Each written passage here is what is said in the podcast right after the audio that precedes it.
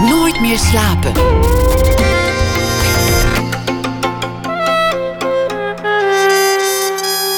Met Pieter van der Wielen. Goedenacht en welkom bij Nooit meer slapen. Eerder vanavond hoorden wij het bericht op de redactie. Het uh, nieuws sloeg hard in als een bom. Joost Zwagerman heeft zelfmoord gepleegd. Hij zou uh, volgende week te gast zijn in dit programma over een nieuwe bundel die hij heeft uitgebracht met essays over schoonheid in de kunst, de stilte van het licht. En we waren met hem in gesprek over gedichten die hij zou inspreken voor dit programma. De gedichten waren al opgestuurd, ze waren al uh, klaar. Ze moesten alleen nog worden ingesproken. Zometeen na ene zullen we uh, het hebben over die gedichten en over uh, de, de, schoonheid daarvan en ook de, de wrangheid. Een van die gedichten lijkt ook zijn dood misschien wel aan te kondigen. Op dit moment heb ik aan de telefoon Peter Nijssen. Hij was de laatste jaren de uitgever van Zwagerman, directeur van de Arbeiderspers. Goedenacht, uh, meneer Nijssen. Dag Pieter. Gecondoleerd, allereerst. Dankjewel. Een, uh, een hele merkwaardige avond, een hele uh, nare avond is het ook. Hij zou te gast zijn bij een ander radioprogramma. En, ja. en op een zeker ogenblik kwam hij daar niet op, opdagen. En toen is eigenlijk het nieuws duidelijk geworden dat hij, uh, dat hij, dat hij dood is. Mm. Kun, je, kun je mij beschrijven hoe het, hoe het is gegaan? Ik nee, dat niet kan hoe, ik helemaal niet. Uh, hoe het voor jou is ben, gegaan, hoe het nieuws tot je kwam? Ja, want ik ben, ik ben, uh, ik ben eigenlijk wel om een paar uur nog niet eens, denk ik, op de hoogte van dit, ja, voor mij ook buitengewoon verbijsterende en schokkende nieuws. Ik ben er door enorm door aangeslagen. Uh, dus uh, nee, over details uh, daarvan kan ik je absoluut geen mededeling doen. Ik, het is wel duidelijk dat hij zelfmoord heeft gepleegd. Nee, ja, oké, okay, dat, dat, begrijp ik. Maar het, het, om maar aan te geven dat het heel onverwacht kwam... in de zin van hij zou in een radioprogramma zijn. Ja. Hij kwam niet opdagen, er werd gebeld van waar blijft hij. En, en toen is dit nieuws duidelijk geworden. Precies, ja. Wat is je, je eerste gedachte? Want het is natuurlijk allemaal ontzettend vers, maar...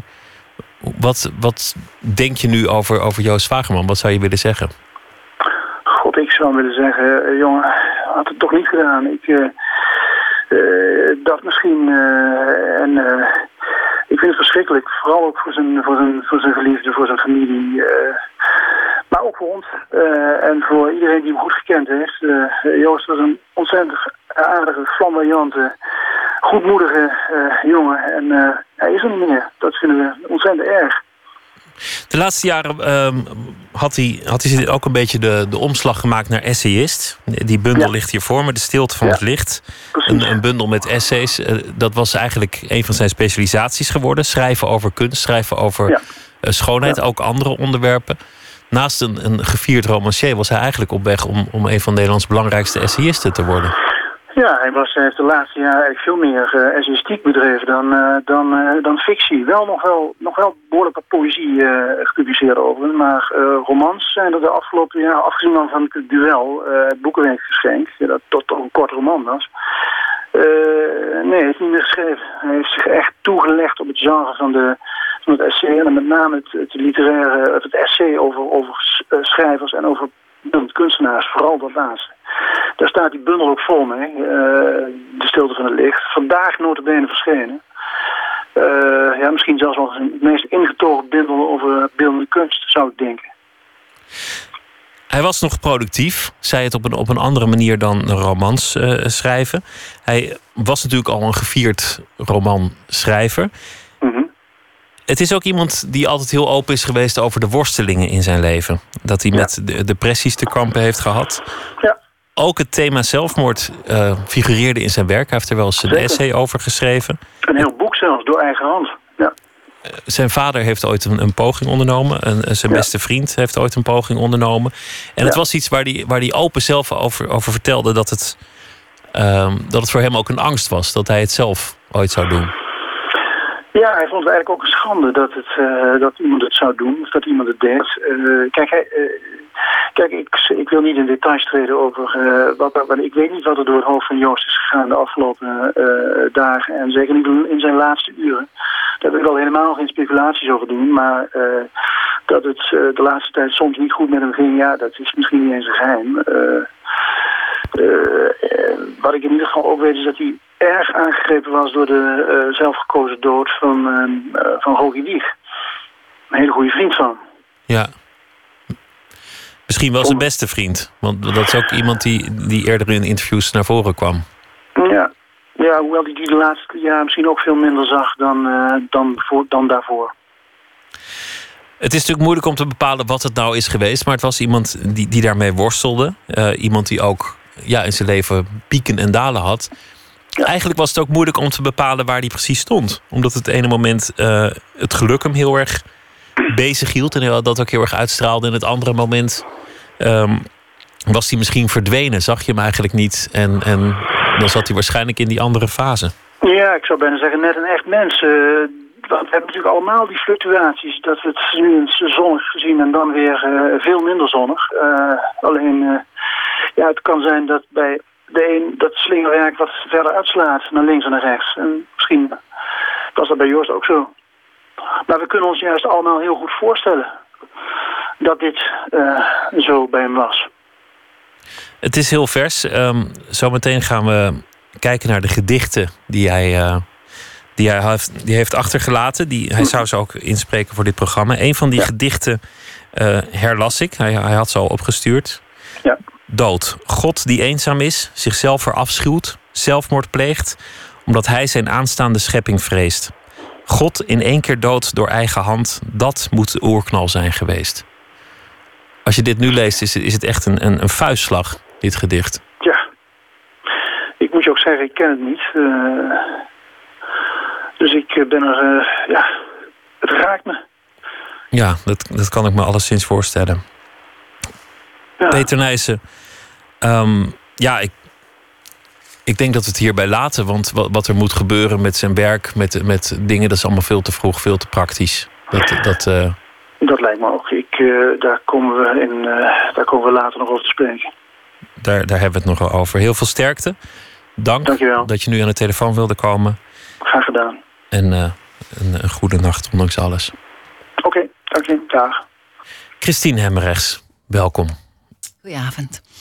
Goedenacht. Je, zou, je, zou, uh, je bent de gast. Naar aanleiding van uh, je eigen boek, Alles verandert. Daar gaan we het zo meteen over hebben. Um, maar toch over Joost Zwagerman. Jullie kenden elkaar. Dat, ja, dat is ja. onafwendbaar als je allebei schrijver bent in een klein taalgebied. Wat, wat was je eerste gedachte vandaag toen, toen je dit hoorde? Ja, ja zoiets is natuurlijk uh, een grote schok.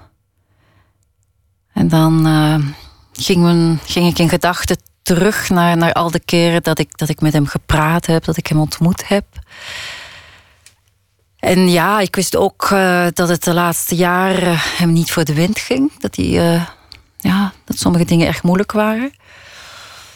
Dan denk je, ligt het daaraan? Maar weet je, ik denk, ik, ik denk dat, dat zelfmoord niet noodzakelijk te maken heeft met problemen. Je hebt mensen die, die verschrikkelijke problemen hebben en geen zelfmoord plegen. Dus ik weet ook niet of het zinvol is om de, om de waarom-vraag te beantwoorden. Te stellen. Ja. Nee, Joost Zwagerman zelf, in, in, die, die heeft er vaak over uh, geschreven en, en gesproken. Die zei, mm. die zei de kans dat iemand zelfmoord pleegt, die varieert per persoon. Die is al veel groter voor een schrijver dan voor een niet-schrijver. Voor, voor, een, voor een dichter nog net iets groter. Als het in de familie voorkomt, in zijn geval zijn vader die een poging ondernam, dan is die kans nog vele malen groter. Hij, hij bezag het in de kans dat je zelfmoord pleegt, de, de aanleg tot zelfmoord. Hmm. Zoals je ook aanleg voor een ziekte kunt hebben of, of aanleg voor uh, uh, andere kwalen. Ja, dat kan. Ik, ik heb zelf ook eens een, een boek erover geschreven. Dat heet De dood heeft mij een aanzoek gedaan. En, en ik ben dat boek beginnen te schrijven omdat ik geplaagd werd door zelfmoordgedachten. En het is een soort van uh, therapie geweest. Het heeft mij wel geholpen, want de uitkomst was. Probeer het goede te zien in het leven. Zie dat de fles half vol is eerder dan half leeg. Um, maar weet je, ik, ik sta heel dubbel tegenover zelfmoord. Ik, aan de ene kant vind ik, en misschien mag ik dat niet zeggen, maar eigenlijk vind ik wel dat mensen daar recht op hebben. En aan de andere kant vind ik het verschrikkelijk voor wie je achterlaat. Je, je zadelt die mensen op met, met een verschrikkelijk schuldgevoel, met een enorme leegte. Ik, ik ken een aantal mensen van wie mensen in de directe omgeving zelfmoord hebben gepleegd. En, en dat, dat is heel, heel moeilijk om dat te aanvaarden, om verder te leven. Dus dat is een heel sterk argument om het niet te doen. Ik weet niet of het zo rationeel is. Ik weet niet of. Ja. ja, nee, maar ik heb ook heel vaak het, het idee van: God, dat ik dan de persoon die dat gedaan heeft wil gaan redden. Want ik denk, als je, als je dat doet, hè, Joost heeft het nou gedaan, maar je moet dat gedaan hebben op een moment van crisis. Een crisis die misschien drie uur later had kunnen voorbij zijn, weet je. Dus ik heb daar allerlei tegenstrijdige gevoelens bij. En ik, ik denk dat het, het, het grootste gevoel een zekere gelatenheid is. Van, en, ja. Zelfs, zelf zei hij, uh, iemand die zelfmoord pleegt, die wil niet de dood, die wil een ander leven. Dat, dat schreef Joost Wagerman. Dat, dat is misschien ook wel mooi gezegd. Dat is inderdaad mooi gezegd, maar meer dan dat is het meer ook niet. Meer dan dat is het niet. Zullen we het straks hebben over, um, over waarvoor je bent gekomen? Je eigen boek laten we dat en doen. je eigen leven. En laten we nu gaan luisteren naar uh, Keith Richards. 71 jaar oud is hij en hij heeft een nieuw album binnenkort. We gaan luisteren naar Robbed Blind. Oké, okay, roll.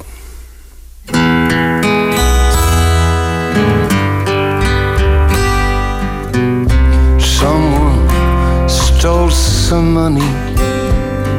Who it is, it ain't quite clear. Stolen from my honey. She holds my stash around here. The cops, you know, I can't involve them. They'd only interfere. So I hit the usual suspects, but I drew a blank round there. I'm robbed blind, robbed blind.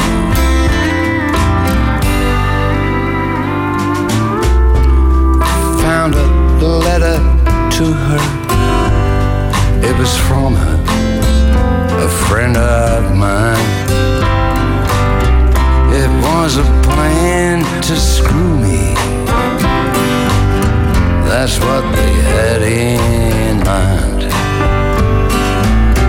The cops, I can't involve them. Don't want them coming near. Cause this thing getting personal, and the picture is now quite clear. I'm robbed blind, uh, robbed blind, bled dry.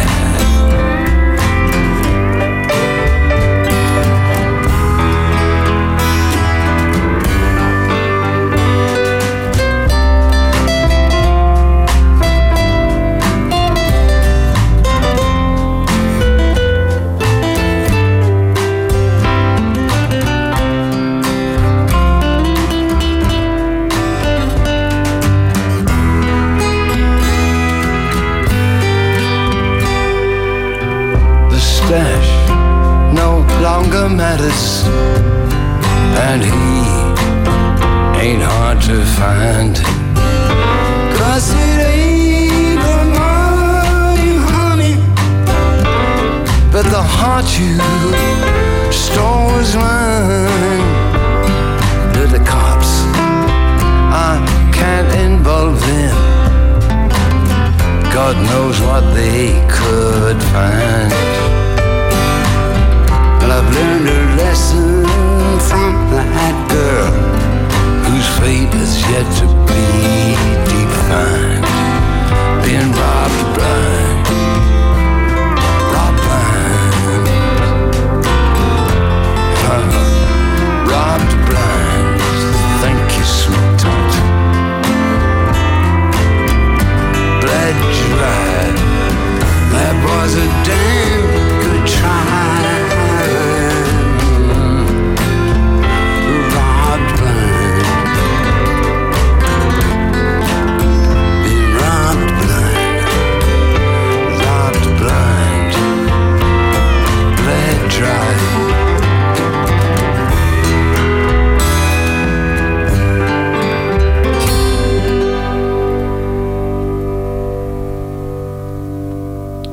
Rod Blind, dat was uh, Keith Richards van het uh, album dat binnenkort verschijnt. Christine Hemmerrechts zit tegenover mij en Nooit meer slapen.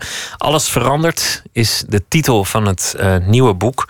Een boek dat is gebaseerd op het boek Disgrace van Coetzee. Een, een heel beroemd boek. Alleen zij heeft alles veranderd, zoals de titel ook al suggereert. Dit keer speelt het niet in Zuid-Afrika, maar in Vlaanderen. En de hoofdpersoon is een vrouw. Verder verloopt alles redelijk op dezelfde manier. Christine Hemmerichs. Is dat eigenlijk niet gewoon uh, ja, schilderen over een Picasso of, uh, of een Rodin bewerken? Kortom, zit je niet te morrelen aan een meesterwerk? Moet je dat wel doen?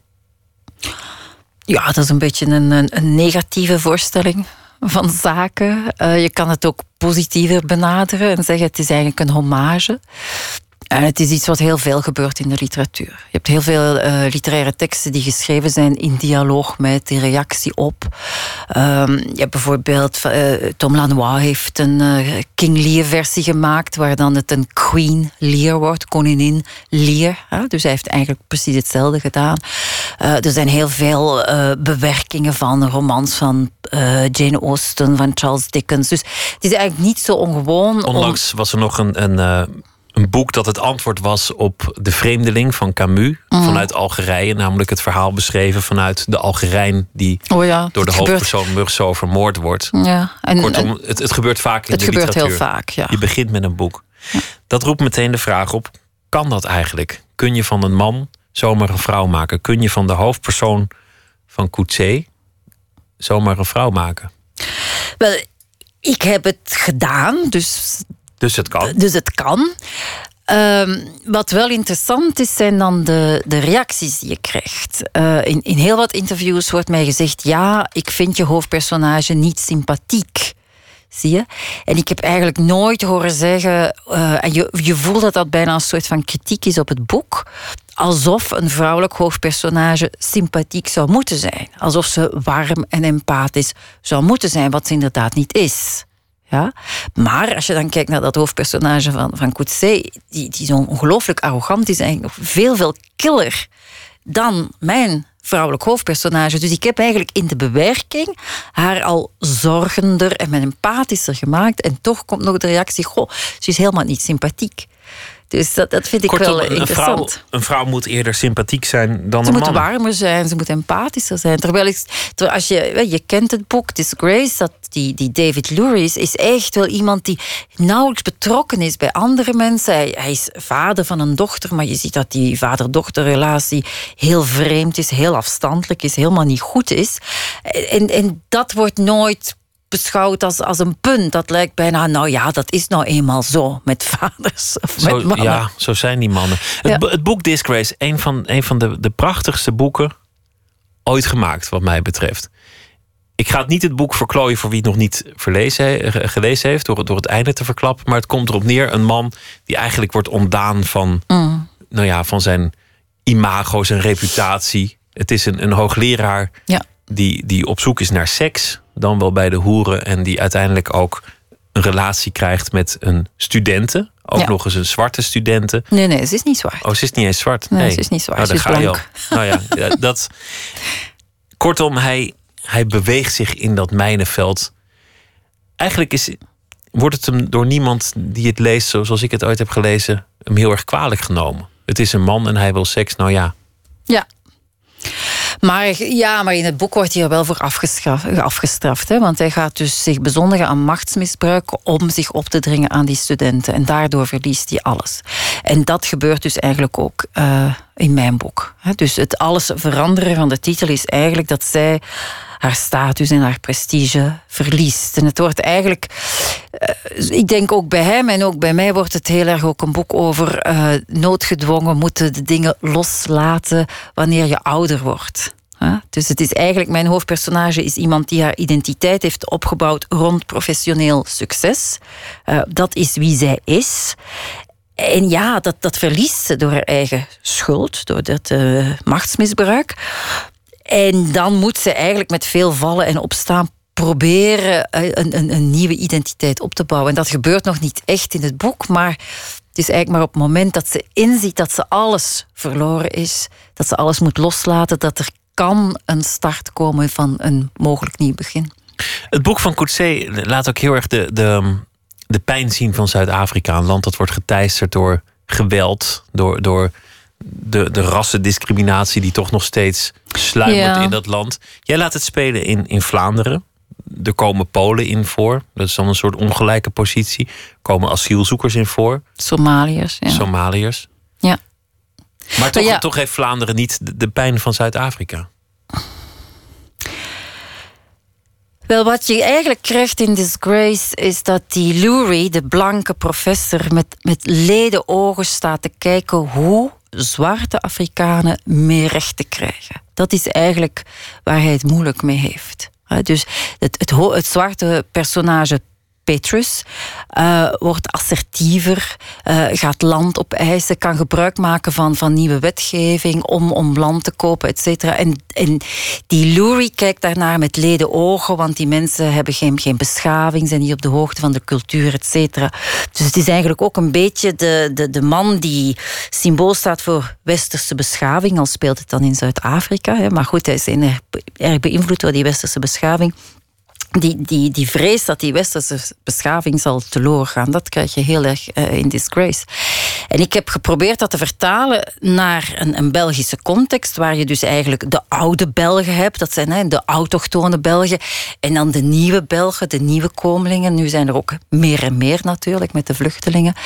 Um, dus op die manier vond ik dat je dat toch wel heel goed kon omzetten. Omdat je ook, zowel in Nederland als, als, in, als in België, heb je ook heel veel, veel conflicten. Je hebt politieke partijen die zijn ontstaan in reactie op die uh, instroom van, van migranten. Niet iedereen is daar even blij mee. Ook, ook vandaag leidt dat uh, debat heftig op. Um, dus ik vond dat je op die manier uh, dat toch makkelijk kon vertalen, verplaatsen, transponeren. Ik zie een vraagteken op je gezicht. Nee, nee ik, zit, ik zit te luisteren naar, naar, naar wat je zegt. Ik, ik, uh, ik, ik moet er eigenlijk even over nadenken of, of, dat, of dat zo is. Maar het, het eigenlijke punt is eigenlijk: wat is de rol van seksen in, dat is het in de literatuur? Punt. Want dat is ook het onderwerp dat de hoofdpersoon doseert voordat ja. haar maar ik, voor, voor mij is die, die aanwezigheid van, van de nieuwe Belgen, zo heet dat dan bij ons versus de oude Belgen, is voor mij ook wel heel belangrijk. Omdat uh, het vrouwelijk hoofdpersonage Iris, die staat vrij betuttelend tegenover, tegenover migranten en vluchtelingen. En zij, beschouwt hen een beetje als sukkelaars voor wie je iets moet doen. Die mensen hebben onze hulp nodig. Dat is het, het, het oude model, het, het patriarchale model of matriarchale model. En dat wordt dan verworpen door de zoon. En, en de zoon is meer van het idee van de empowerment. Je, je moet ook de, de nieuwkomers de middelen geven om, om een uh, zelfstandig bestaan uit te bouwen, zodanig dat zij niet meer moeten het handje uitsteken, et cetera. En zelf vind ik dat een, een interessante tegenstelling die, die twee posities. Hè. Ga je je boven de, de nieuwelingen plaatsen als, als, als mensen die onze liefdadigheid nodig hebben? Of ga je zeggen van nee, eh, die mensen zijn ook even slim en getalenteerd en we moeten het mogelijk maken dat zij ook kunnen bedrijfjes opstarten en wat dan ook. Een heel actueel thema. Ja, absoluut. Want als je de mensen ziet klappen op stations voor instromende vluchtelingen, dan is die vraag meteen actueel. Zie je jezelf als, een, als een weldoener? Ja. Of, of zie je dit als, als talenten die iets voor je komen Absoluut. doen? Ja, en dat vind ik wel. Ik vind dat een heel belangrijk punt. Want ik heb ook vrij veel gereisd. En, en dat ergert mij telkens opnieuw. Hoe, hoe toch heel veel mensen in het Westen. Uh, bewust of onbewust zichzelf als superieur zien. En. Uh, het idee hebben toch nog altijd dat wij onze beschaving moeten gaan uitdragen, onze waarden moeten gaan uitdragen. En of verantwoordelijk zijn voor de stabiliteit van andere landen. Of, of nou ja, in allerlei vormen. Over de seksen. Um, dat vind ik een interessante vraag. Je, je, had dit met ieder ander boek kunnen doen. Je had Madame Bovary kunnen veranderen in een, in een boek. Het, het, mm. boek wordt ook genoemd, en passant in het boek. Ja, ja. In, in meneer Bovary. Kijken of het hetzelfde werkt. Wel, ik denk dat het daar een klucht zou worden. Dus het, um, het, het, is al ooit gedaan, hè. alles is al ooit gedaan. Dus zelfs al in de 18e eeuw heeft eh, Henry Fielding een boek van uh, Richardson herschreven. Richardson had ontzettend veel succes met Pamela, zo'n beetje zoals uh, Fifty Shades of Grey vandaag.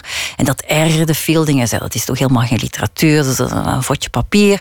En dus hij wou een parodie schrijven. Hij heeft een parodie gemaakt door Pamela, het hoofdpersonage, daar heeft hij een man van gemaakt, Joseph Andrews. En Joseph Andrews wordt het hof gemaakt door Lady Booby. Dus gewoon al in de naam keuze van Lady Booby zie je dat dat een, een, parodie, een parodie wordt, een burleske. En je ziet als het ware die vrouw met grote borsten achter Joseph Andrews aanlopen. Het wordt een klucht, zie je? En ik denk als je dat met Madame Bovary zou doen, dat het ook zou eindigen met, met een klucht. Dat je daar niet, niet geloofwaardig kan neerzetten. Dus mijn bedoeling was dat het geloofwaardig zou zijn.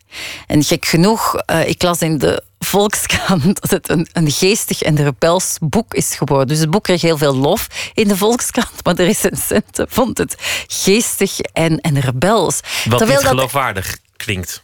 Toch? Ik bedoel, dan is het niet een heel overtuigend. Wel, zij zag het dus eerder als dat ik een beetje wilde uitdagen. Uh, en eigenlijk was dat niet mijn bedoeling. Ik, ik wou het eigenlijk uh, geloofwaardig neerzetten. En ik, ik denk, en ik weet dat sommige mensen het ook als geloofwaardig lezen. Dus het is niet bedoeld als burleske of parodie, maar het is natuurlijk wel interessant dat desondanks mensen dat gaan lezen als parodie omwille van die geslachtswissel. Dus je zou eigenlijk moeten. Nou ja, goed, het is misschien hetgeen een beetje bewezen moest worden.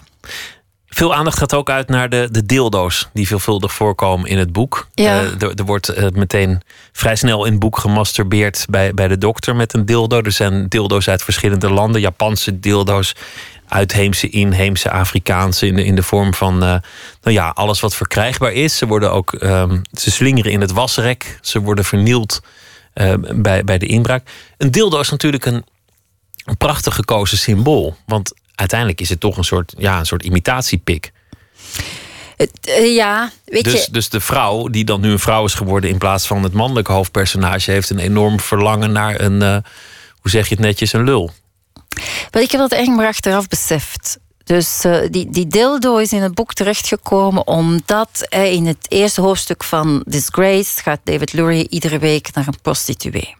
Dus ik moest daar, ik moest dat omzetten. Ik moest, dus ik had haar iedere week bij een gigolo kunnen laten gaan. Maar ik dacht dat de relatie van, van een man met zijn vaste prostituee anders zou zijn dan een vrouw met een vaste gigolo. Op de een of andere manier kon ik me niet voorstellen dat die gigolo zo onderdanig zou zijn als de prostituee. En dus heb ik daar een, een arts van gemaakt die haar die patiënten bevredigt met een dildo. Omdat dat, en dat heeft mij altijd enorm geïntrigeerd, dat gebeurde vroeger. dus vroeger was men ervan overtuigd dat, dat vrouwen konden hysterisch worden, ziek worden, wanneer ze seksueel onbevredigd bleven. En artsen behandelden hen daarvoor. Dus ook Freud heeft daar hele theorieën over. En de vibrator is eigenlijk uitgevonden om die taak voor artsen makkelijker te maken. Nu, ik moet bekennen dat ik kan mij daar nauwelijks een voorstelling van maken. Hoe ging dat in godsnaam in zijn werk? Zo'n arts die aanbelt en... en dat ding pakt uit zijn koffertje. Ja, ja dus ik, ik, ik, heb dat altijd heel bevreemdend gevonden. En tegelijkertijd, als, je, ja, als vrouw kom je wel eens bij een gynaecoloog... en dan daar is er altijd iets heel eigenaardigs aan zo'n bezoek aan een gynaecoloog. Jij kan er niet van meespreken, besef ik. Maar het is soms ook... Dus ja, en, en vandaar, zo daaruit is die scène ontstaan. En zo is die dildo in dat boek gekomen. En dan ken ik ook iemand die zo'n verzameling etnische dildo's heeft. Want dildo's de Romeinen hadden dildo's. Weet je, dildo's hebben een hele lange geschiedenis. Dus dat heb ik dan ook even geleend. En zo waren die dildo's in het boek. En pas wanneer het af was en ik het vaker lezen had om te kijken of alle punten en commas goed zaten, dacht ik plotseling, maar, maar Hemmerichs, je hebt een ongelooflijk Freudiaans boek geschreven. En het grappige is dat op de eerste bladzijde komt het woord Freud ook voor. Want ze is daar bij die arts om zich te laten bevredigen en er hangt een portret van Freud. En dat is toch wel interessant dat je soms, je schrijft iets en je bent hard bezig met, met personages en scènes en situaties. En je beseft niet helemaal wat je aan het maken bent. En het is pas achteraf, als je een beetje van op een afstand naar kijkt, dat je zegt, maar potverdorie, dat is een totaal Freudiaans boek, waar het gaat over machtsstrijd en, en het willen hebben dus, van de fallus. Je stopt er ook allemaal dingen misschien van jezelf in, waarvan je pas achteraf realiseert dat ze in je boek terecht zijn gekomen. Oh, ik denk dat je als schrijver ontzettend veel van jezelf uh, blootgeeft, prijsgeeft. Uh, veel meer dan je beseft. Het, het boek is heel vaak een, een spiegel. Dat je, je maakt het boek en dan daarna bekijk je en dan zeg je... Ah, dat zijn dus de dingen die rondzwerven in mijn hoofd. Want de laatste personages van je laatste boeken zijn allemaal eenzaam. Je schrijft over eenzame mensen, vaak vrouwen. Het is niet het thema van het boek, maar wel een soort achtergrondruis die door al je boeken heen klinkt. Kijk, dat vind ik dan interessant dat jij dat zegt. En dan moet ik daar diep over gaan nadenken. Dan moet ik denken, oh, is dat zo? Zijn ze eenzaam? Dan denk ik, ja, waarschijnlijk zijn ze wel Ben je zelf eenzaam? eenzaam? Nee, maar ik ben wel veel alleen. Maar ik ben niet eenzaam. Want als je eenzaam bent, dan in mijn aanvoelen leid je onder het alleen zijn. Terwijl ik, uh, ik ben vaak alleen, maar als schrijver moet je nu ook eenmaal is zelf, alleen zijn. Zelfgekozen Het is een zelfgekozen alleenigheid. En het is een alleen zijn, een afzondering die, die je ook absoluut nodig hebt. Als, als er ruis is, dan kan je niet gaan schrijven. Dus je hebt die concentratie nodig, je hebt die afzondering nodig. Maar, maar eenzaam zijn is natuurlijk meer dan, dan alleen zijn versus niet alleen zijn. Je kunt ook eenzaam zijn in gezelschap en je kunt je in gezelschap voelen terwijl je fysiek alleen bent. Ja, maar ik denk dat eenzaamheid toch echt iets is waar je on, onder lijdt. En ik, ik denk, ik ben absoluut niet de, het soort vrouw dat wanneer er iets gebeurt, meteen naar vriendinnen gaat bellen. Um, of die, die, die enorme behoefte heeft om, om dat te, te delen. Dat, dat heb ik absoluut niet. Um, maar ik, ik ervaar me dat niet als, als, als, een, als een probleem. Ik, ja, hoe moet ik dat zeggen? Een beetje op jezelf is, is op zich geen probleem. Maar laat ik, laat ik dan de volgende vraag stellen. Misschien komen we nog wel eruit hoe, hoe, het, hoe het allemaal zit. Wil je geliefd zijn? Dat, dat is niet zo meteen, staat niet meteen bovenaan mijn lijstje. Zou dat moeten? Voor veel mensen is dat, dat heel belangrijk op allerlei manieren. Geliefd willen zijn. Ja, een van mijn studenten heeft mij dat ooit gezegd. Dat die, uh, zegt, ja, dat is, je bent je houdt je niet bezig met populair te zijn als docenten. En toen vond ik dat een heel bevreemdende opmerking, want inderdaad, dat interesseert me niet. Ik wil een, een goede docent zijn, ik wil studenten inspireren, et cetera. Maar ik denk als je als docent in de eerste plaats populair wil zijn, dan ben je met jezelf bezig en niet met je studenten. Dus eigenlijk wil je geliefd zijn om wie je bent en niet zomaar geliefd. Je wil niet jezelf aanpassen zodat je geliefd bent, want dan vind je dat geen oprechte geliefdheid.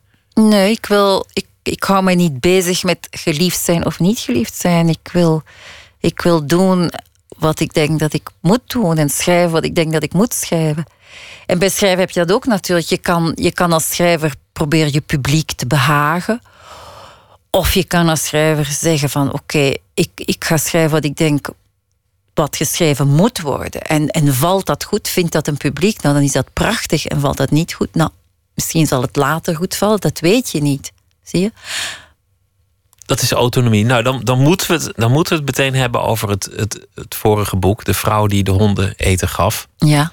Over de, de, de vrouw van Dutroux. De vrouw die de mhm. honden eten gaf, maar de, de kinderen liet creperen. Mhm. Het, het, in het boek probeer je eigenlijk te fantaseren zoals het gegaan kan zijn in het hoofd van de, de, de medeplichtige van Dutroux. Mhm. Een enorme rel geworden in, in Vlaanderen niet zo'n enorme rel in Nederland. Maar in Vlaanderen raakt het een, een open zenuw. Ja. En nou, ik mag wel zeggen, je hebt, je hebt de mestwagen zes keer over je heen gekregen. Ja, en dat is niet prettig. Nee. maar aan de andere kant uh, was het ook zo buiten proportie. Weet je, ik, ik, ik heb een uh, katholieke opvoeding gekregen en daar hoort het gewetensonderzoek bij. Uh, dus wanneer mensen mij iets verwijten, dan, dan heb ik altijd de neiging om te gaan kijken, is dat verwijt gegrond? En heb ik inderdaad iets fout gedaan? Dus ik ga eerst altijd het, het, bij mezelf zoeken. En dat heb ik dan ook gedaan. En toen kwam ik toch vrij snel tot de conclusie van dit, dit, dit is te gek. Dit gaat niet over mij, dit gaat over andere dingen. Weet het gaat over de hysterie en, en de pijn die nog steeds rond Dutroux hangt. Absoluut. En natuurlijk ook altijd heel interessant als je ziet dat een, dat een maatschappij niet bereid is over een aantal dingen te praten. Wat, wat mij boeide in, in heel de receptie van het boek was: kijk, wat er gebeurd is in de zaak Dutroux is dat Dutroux kinderen heeft opgesloten in een kelder. En daar heeft laten verhongeren. Vervolgens heeft volgens mij, zijn, zijn vrouw Michel Martin was daarvan op de hoogte, maar volgens mij heeft hij dat gewoon verdrongen. Dat was een te grote waarheid om mee te leven. Ze heeft dat voor zichzelf ontkend. Ze heeft dat verdrongen, dus een andermaal in de, in de kelder van haar hoofd weggeduwd. En, en dan komt dat boek. En, dan, en dan zegt heel het land: Nou, je mag dat niet schrijven, je mag daar niet over praten. Dus wordt het andermaal verdrongen. Dus ik heb dat een beetje proberen van op een afstand te bekijken. Maar het is, het is een, een, ook een beetje een enge ontwikkeling, want literatuur heeft ook als taak om, om het onaangename inzichtelijk te maken. Mm. Ik vind niet dat je, dat je het als een apologie hebt geschreven. Het is ook niet een boek dat het opneemt voor iemand. Nee, absoluut niet. Nee. Het is een kan boek je ook dat niet doen. probeert te reflecteren hoe kan zoiets gaan. Mm. En als dat niet meer mag, ja, dan de volgende stap is dat we zeggen: waar hebben we eigenlijk een proces voor nodig? Of, of eh, waarom zou je het eigenlijk als advocaat opnemen? Of waarom. Dit gaat in, essentie ook over menselijkheid. Absoluut. Maar wat, wat ik ontzettend gemerkt heb met dit boek, is dat de, de meeste mensen hebben een grote behoefte om een muur op te trekken tussen zichzelf en het kwaad. En, en we hadden het daarnet over de zelfmoord van Joost Zwagerman. Ehm, ik heb al vaak gemerkt dat ook wanneer het gaat over zelfmoord, dat eh, sommige mensen zeggen: Ik begrijp niet hoe je zoiets kunt doen. Zie je? Dus ook daar de behoefte om die muur op te trekken, op te richten. Hè? Zodat het niet jezelf raakt, zodat het niet jezelf betreft. Ja, want het is heel, heel beangstigend. Maar wat je als schrijver eigenlijk voortdurend doet, is je, voor een schrijver ben je altijd je eigen onderzoeksobject. De, de, de mens die je het best kent, het, het enige hoofd uiteindelijk dat je echt kent, is je eigen hoofd. Dus, dus als, je, als er zoiets gebeurt, dan ga je toch... Je gaat niet zeggen, oh, dat heeft niets met mij te maken. Nee, integendeel, je gaat bij wijze van spreken rondlopen in je eigen hoofd... en luisteren naar gesprekken die je met andere mensen ooit hebt gehad. En, en je gaat eerder gaan, gaan zoeken naar de gedeelde menselijkheid. Zie je? En het- Proberen in jezelf te vinden natuurlijk, wat want aan we- slechtheid of goedheid of Ja, maar wij zijn allemaal zit. mensen. En, en dat, dat mechanisme van dingen verdringen. Dat, kijk, ik, ik was in, in Brussel. Ik, eh, ik ging ik naar de opening van het theaterfestival vorige week. Ik stap uit in Brussel-Noord. Ik kom voorbij het eh, geïmproviseerde vluchtelingenkamp daar, hè, waar je alle ellende hebt. Vijf minuten lopen verder. eh, grote fanfare, champagnefestival, opening van het theaterfestival. Zie je? Dus dat- is zo absurd, maar die, die, dat kan maar dat je zo'n festival feestelijk gaat open als je even verdringt dat er nauwelijks enkele meters verder mensen in, in, in extreme situaties zitten. Dus dat, dat mechanisme van verdringing, dat, dat doen we allemaal, dat heb ik ook gedaan. En op die manier ga je vaak, als ga ik dan een, een personage on- ontwikkelen. Dus ik ga niet de, de, de, de afstand tussen mij en zo Michel Martin vergroten, maar in tegendeel, ik ga, ik ga op zoek naar een soort van menselijke mechanismen. Want of we dat nou prettig vinden of niet, wij, wij zijn allemaal mensen. En in, sterke mate opereren wij volgens dezelfde Daar zeg principes. je iets in een, in een bijzin, of we dat nou prettig vinden of niet. Het publiek moet het natuurlijk wel prettig vinden. Dat is, dat is tegenwoordig een, een bijna volledig aanvaard principe. Dat, dat mensen iets prettig moeten vinden. Het, het mag volgens mij niet zo oncomfortabel zijn. Dat, dat vinden lezers niet, niet prettig, leuk. Ik vind dat inderdaad, eh, als ik kijk, ik leef nu al 60 jaar en, en dat is iets dat absoluut veranderd is. To- toen ik eh, twintig was, dan, dan, dan hielden wij ons graag bezig met, met de grote problemen en dat mocht heel diep gaan en dat mocht ook zwaar zijn en moeilijk en lastig.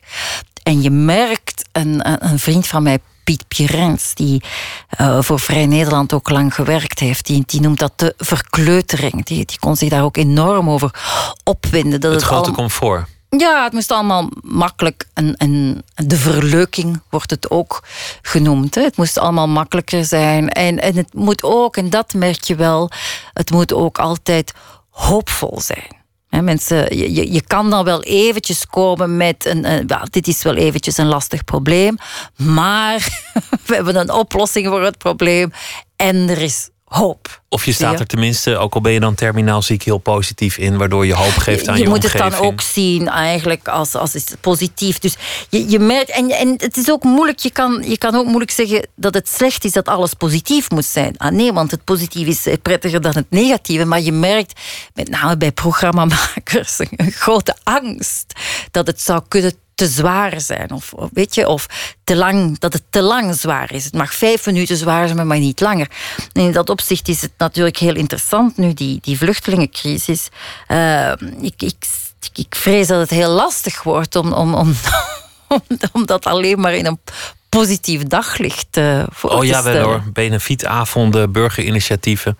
Ja. Maar het is voor de literatuur een interessante ontwikkeling... als, als het ook de literatuur treft... dat een personage sympathiek moet zijn, zoals je eerder zei. Of, of als het troost moet bieden, of, of iets positiefs moet bieden, of comfortabel moet zijn, of, of dingen niet te dichtbij mag brengen. Dat zou jammer zijn voor de echt goede literatuur. Wel, ik denk dat uh, schrijvers toch zullen rustig blijven schrijven wat, wat ze willen schrijven. Maar ik, ik schrik toch wel soms. Hè. Ik, ik kom nou de laatste tijd heel vaak de term comfortzone tegen. Um, dat je merkt dat, dat mensen niet graag uit die comfortzone worden gehaald.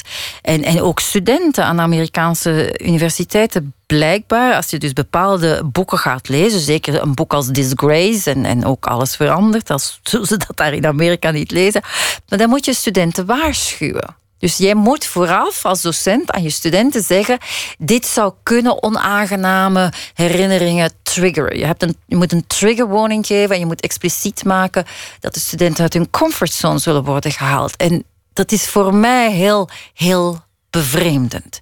Dan denk ik, ja, maar je, je krijgt zo'n soort van dubbele realiteit. Aan de ene kant gebeuren er hele heftige dingen in de wereld. En aan de andere kant willen we ons daar dan voor, voor afschermen. En, en dan denk ik, ja, maar dat, dat valt toch niet vol te houden. We moeten Nee. toch leren op een meer volwassen manier om te gaan met de onaangename dingen des levens. Je schreef een boek over de meest gehate vrouw van, van België. Dan, dan moet je je verplaatsen in het thema hoe het is om gehaat te zijn. Daarna werd je zelf ook gehaat, gelukkig niet in die mate. Was er iets dat, dat je over het hoofd had gezien? Iets dat je niet wist aan hoe het is om gehaat te zijn? Ja, dat je dan heel alleen staat. Toch weer eenzaamheid.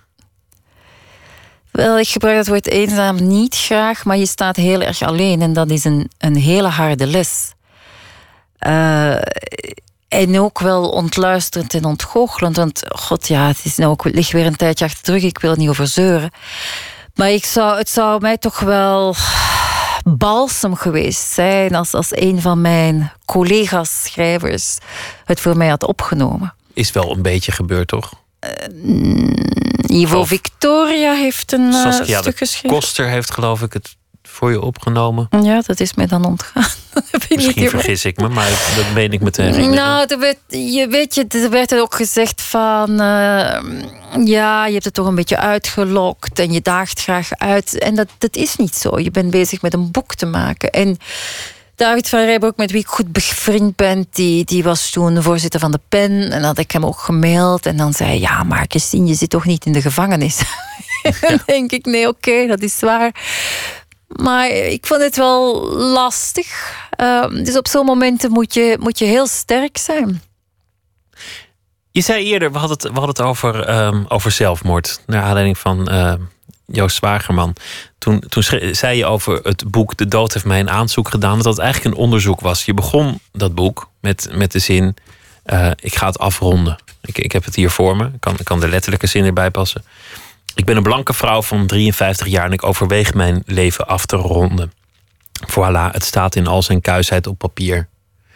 Het werd een onderzoek naar alles wat je tegenkwam in je leven, in de actualiteit over de dood. En een heel stuk verder zeg je: Ik heb eigenlijk met in deze periode, de periode waarin je dat boek schreef, de dood van mij afgeschud. Wel, in alle eerlijkheid, ik, ik kan het mensen die, die zelfmoord geplaagd worden door zelfmoordgedachten eh, aanbevelen om, om zo'n dagboek, logboek, wat je het ook wil noemen, bij te houden. Een logboek over leven en dood. Ja, omdat, weet je, het, het, je, je hebt de neiging om dat te verdringen. En je hebt ook de neiging om te zeggen van... Goh, hoe durf ik nou toch zeuren? Want uiteindelijk ben ik geprivilegeerd. Zeker vandaag zal je dat gevoel hebben. Kijk naar al die vluchtelingen, wat durf ik toch te zeuren? Maar ja, als dat gevoel aan je knaagt... Eh, dan, dan is dat er wel. En je kan dat maar zo vaak wegmeppen.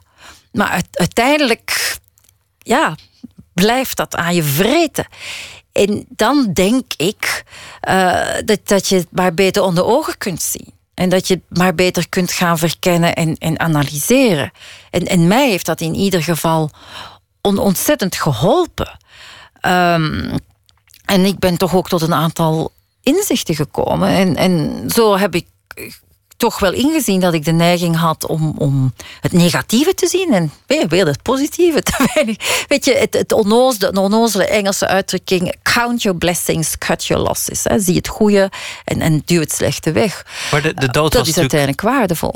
De dood was natuurlijk heel aanwezig in je leven. Je bent twee kinderen verloren, heel mhm. jong. Je bent uh, een echtgenoot verloren nog andere mensen in je omgeving. Je mhm. vader was, was vrij kort voor het schrijven van dat boek overleden. Je hebt een ander boek geschreven dat ging over een, een vriendin, een, een vroeger buurmeisje die was overleden. De, de, lijst doden in je omgeving is heel lang en ook heel nabij. Ja. Dat, dat maakt natuurlijk ook dat het thema dood op een zeker ogenblik loodzwaar op je leven drukt. Ja, maar ik, ik weet eigenlijk niet of die, of die wanhoop. Want weet je, als je denkt aan, aan zelfmoord, dan uh, ervaar je diepe, diepe wanhoop. En, en ik denk dat daar dan ook een, een bewustzijnsvernauwing komt, waarbij je alleen nog die wanhoop ziet. En je ziet niet meer die andere dingen. En ik, ik denk dat zelfmoord is eigenlijk een, een, een, een agressie die je tegen jezelf keert. En, en ik denk dat zelfmoordenaars eigenlijk misschien voor hetzelfde geld zouden kunnen iemand anders gaan doodschieten. Maar ze schieten zichzelf dood. Um, een daad van agressie. Het is uiteraard een daad van agressie. Um, en het is woede die je tegen jezelf keert. Maar je zou die ook net zo goed kunnen tegen andere mensen keren. En wat misschien een probleem kan zijn, is dat wij natuurlijk leren in onze opvoeding van bepaalde dingen te verdringen hè, of, of te beheersen. En, en uh, niet primitief en primair uit te halen naar andere mensen. Maar, maar ja, die, die, die woede en agressie die je misschien hebt, die, die blijft ergens zitten. En je gaat die tegen jezelf keren. Zie je? Dus het, is, zijn dingen die, uh, die spelen. Maar in alle eerlijkheid, het overvalt me nog af en toe. Maar het duurt niet meer zo lang. Wat overvalt je nog? Wel, dat, dat, je, dat je denkt, het heeft allemaal geen zin. Het is volstrekt zinloos. Wat je ook doet, het betekent niks. Het betekent niks. Het betekent allemaal niks. Weet je, die, die, die, die grote leegte. En wat als dat zo zou zijn? Wat als het allemaal niks betekent, niks betekent, niks betekent? Wat dan nog? Ja, dat probeer ik mezelf dan ook te zeggen dan kan je nog steeds een. een, En, ik, en ik wil ook meteen aan toevoegen dat, dat, dat ik absoluut vind dat mensen geen zelfmoord moeten plegen. Want ik vind, zitten hier zoveel te praten over zelfmoord. En straks denken mensen: oh ja. Wat een idee. Wat een idee. ik ga zelfmoord plegen. Wat, wat mij aangreep in het boek is dat je op een gegeven moment realiseert in een gesprek met je dochter dat, dat zij. Ehm, die in zekere zin de overlevende was. Hoewel het in, in, in een letterlijke zin heeft ze niks overleefd, maar ze heeft twee broertjes overleefd het gevoel had dat zij voor drie moest leven. Dat zij drie kinderen moest zijn. Dat zij beter haar best moet doen. En dat ze jou ook de vraag stelde: had je eigenlijk niet liever gehad dat ik was gegaan en niet mijn twee broertjes? Dat vond ik een, vond ik een heel aangrijpende ja. passage die je vrij luchtig opschreef, toch? Vrij, zoals het hele boek een, een, een vrij dagboekachtige stijl heeft in, als notitie. Ja, maar ik vind dat je de, de, de gevoelens niet moet gaan benoemen en invullen. Dat, dat kan de lezer zelf, wel. Maar eh, weet je, dat is misschien het, het ergste aspect aan, aan de dood van die twee jongetjes. Dat dat ook een, een verpletterende invloed heeft gehad op op mijn dochter, die de eerstgeborene, die twee jaar was en vervolgens drie jaar toen het gebeurde en die daar nog wel vage herinneringen aan heeft. Ik heb nog altijd het beeld op mijn netvlies de, de ochtend dat het tweede jongetje stierf en dat, dat zij met hem op haar schoot zat. En dan, oh, dan denk ik, goh, ergens, ergens in haar lijf zit die herinnering opgeslagen. En wat voor, voor een moeder heel erg is, dat je, ik kan haar niet beschermen voor dat leed Indirect, oké, het is leed dat ik heb gehad, dat haar vader heeft gehad. Um, maar het is dan ook weer een enorm verdriet dat zij met zich meedraagt. En, en dat enorm bepaalt wie zij is en hoe zij haar leven invult. En, en ik denk dat dat een, een machteloosheid is die, die veel ouders ervaren. Dat, dat er heel veel is waar je je kind niet voor kunt beschermen. En dat het soms dingen zijn waar je ook zelf de verantwoordelijkheid voor draagt. Hè? Want haar vader en ik zijn dan uit elkaar gegaan. Dus die echtscheiding is voor haar ook heel lastig geweest. Het is, uh, maar Om je kind zo op te zadelen met, met een, een last, eigenlijk al heel, heel jong. Namelijk de, de last van het, van het zijn van een overleven. Ja, en dat zij dat dan zo ervoer dat, dat ze dus voor drie kinderen moest zijn. En, en dan kan je nog als moeder honderd keer zeggen: ja, maar liefje, dat, dat is niet zo. En ik ben. Hoe kan je nou in je hoofd halen dat ik liever had gehad dat je broertje was blijven leven? Je kunt dat honderd keer zeggen, maar ik weet dat ergens in, in, in haar lichaam zit dat gevoel. Het, het enige goede is dat, dat wij heel veel over die dingen gepraat hebben. Dus die, die hangen daar niet als een soort van taboe tussen ons. Weet je? Heb je zelf eigenlijk in, in die zin als, als overlevende van twee van, van je kinderen, uh, van, van je echtgenoot, een soort schuldgevoel had? Omdat dat je in dit boek de dood en het leven onderzoekt en eigenlijk gaandeweg het leven steeds meer omarmt. Is, is dat ook het afschudden van een schuldgevoel dat jij wel degelijk door mag en je niet schuldig hoeft te zijn over het feit dat jij er wel nog bent? Ja, natuurlijk. Dat is heel, heel, heel dubbel. Maar eh, wat, wat ik met mijn zoontjes heb, ik heb um, instructies. Uh, bij mij thuis hangt vrij prominent instructies voor na mijn overlijden. Omdat ik, ik weet dat als iemand doodgaat, dan is dat altijd... God, ja, wat moeten we nou doen? Cremeren, begraven, al die dingen. Dus dat, ik denk, laat ik dat nou maar helder hier ophangen. En dan is dat duidelijk voor mijn nabestaanden. En één instructie is... Um, dat, uh, dat ik uiteraard gecremeerd wil worden. En ik wil dat de as verstrooid wordt op de strooiweide, waar ook de, de as van die jongetjes uh, verstrooid is. En, en dat is natuurlijk absurd, want die as is al lang weg, weggespoeld met, met de regen. Maar het geeft mij een gevoel van, ha, dan ben ik, dan zijn we eindelijk weer samen. En wat ik daarmee wil zeggen is, uiteindelijk houdt dat nooit op je, je leeft verder, je gaat verder. Uh, je, je bent flink en je kunt genieten van het leven. En er gebeuren goede dingen en waardevolle dingen. En je kunt daar dankbaar voor zijn. Maar uiteindelijk sleep je die wond met je mee. En dat vergt ook een stuk inspanning. Weet je, dat uh, na zoiets verlezen, het, het, leven verliest zijn vanzelfsprekendheid. Het verliest zijn gemak. Het wordt altijd een beetje een, een opdracht. En dan in dat opzicht kun je zeggen van hé hé, nou is het afgelopen. Nou mag ik mij laten gaan. Nou mag ik me naast hen neerleggen. En, is, die, is die worsteling afwezig als je schrijft? Dat weet ik niet. Het zijn moeilijke ben je, ben je, ben je dan los van, van, van die last? Omdat, omdat je toch je beweegt in fantasie, in, in personages, omdat je alles kunt doen, omdat je. Ja, maar dan, dan onderschat je toch een. Of, nou ja. dat is een beetje het schrijven onderschatten. Uh, het is niet alleen een, een rond dartelen in een fantasie. Het is ook een, een, een, gigantische concentratie. Het is ook sport. Ik vergelijk het vaak met sport, ja. Je, je, hebt, je hebt elders uh, een keer geschreven dat, dat dat je hoopte dat ze je lichaam niet in zo'n crematorium zouden doen, maar dat je op de savanne neerleggen, zodat de roofvogels elk een stukje namen en het dan over een grote oppervlakte verspreiden. Nee, maar dat kan niet meer, hè? Dat is, dat is, dat is verboden. Dat ja, dat is verboden, maar dat lijkt me wel mooi, ja. En uiteindelijk dat oeuvre, want je, je werkt als een bezetene. Vind je dat? Ja, je hebt, je hebt veel vaker een boek dan menig ander. Ik geloof alleen dat Herman Brusselmans in de Vlaamse letteren vaker nog Weet iets je, ik schrijft. denk dat dat niet helemaal waar is. Als je gaat kijken naar... eh, Er zijn heel veel schrijvers. Klaus heeft gigantisch veel geschreven. Gedichten, toneelstukken. Dus er zijn heel veel schrijvers die, die best wel eh, heel productief zijn. Waarom is dat? Waar- waarom, waarom schrijf je zoveel? Komt er zoveel? Ja, Is het ook een drang? Heb je, heb je iets te bewijzen? Heb je veel te vertellen?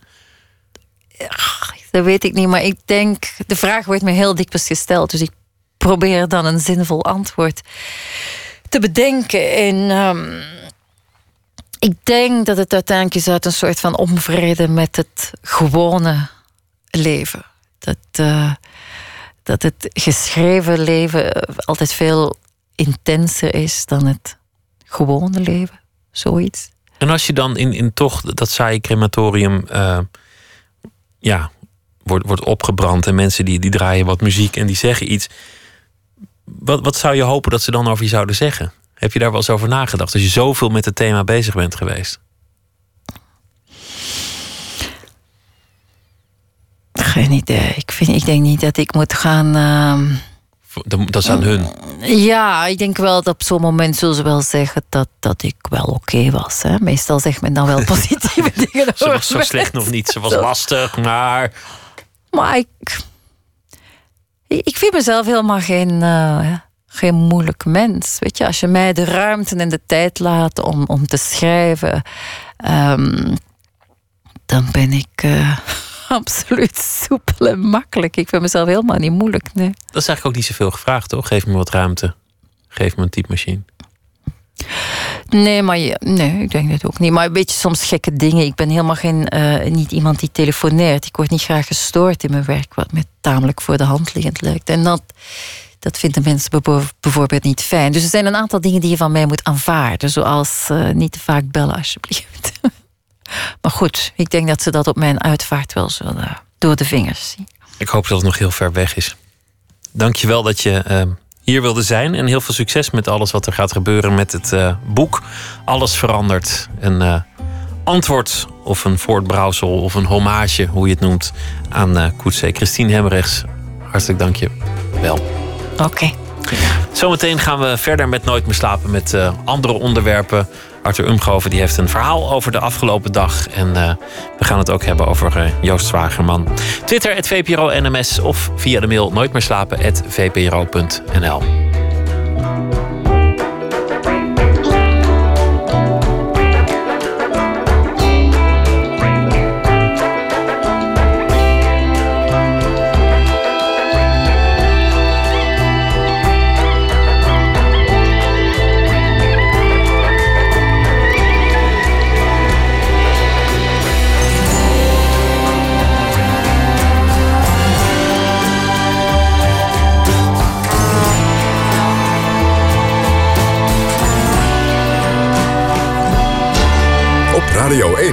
het nieuws van alle kanten.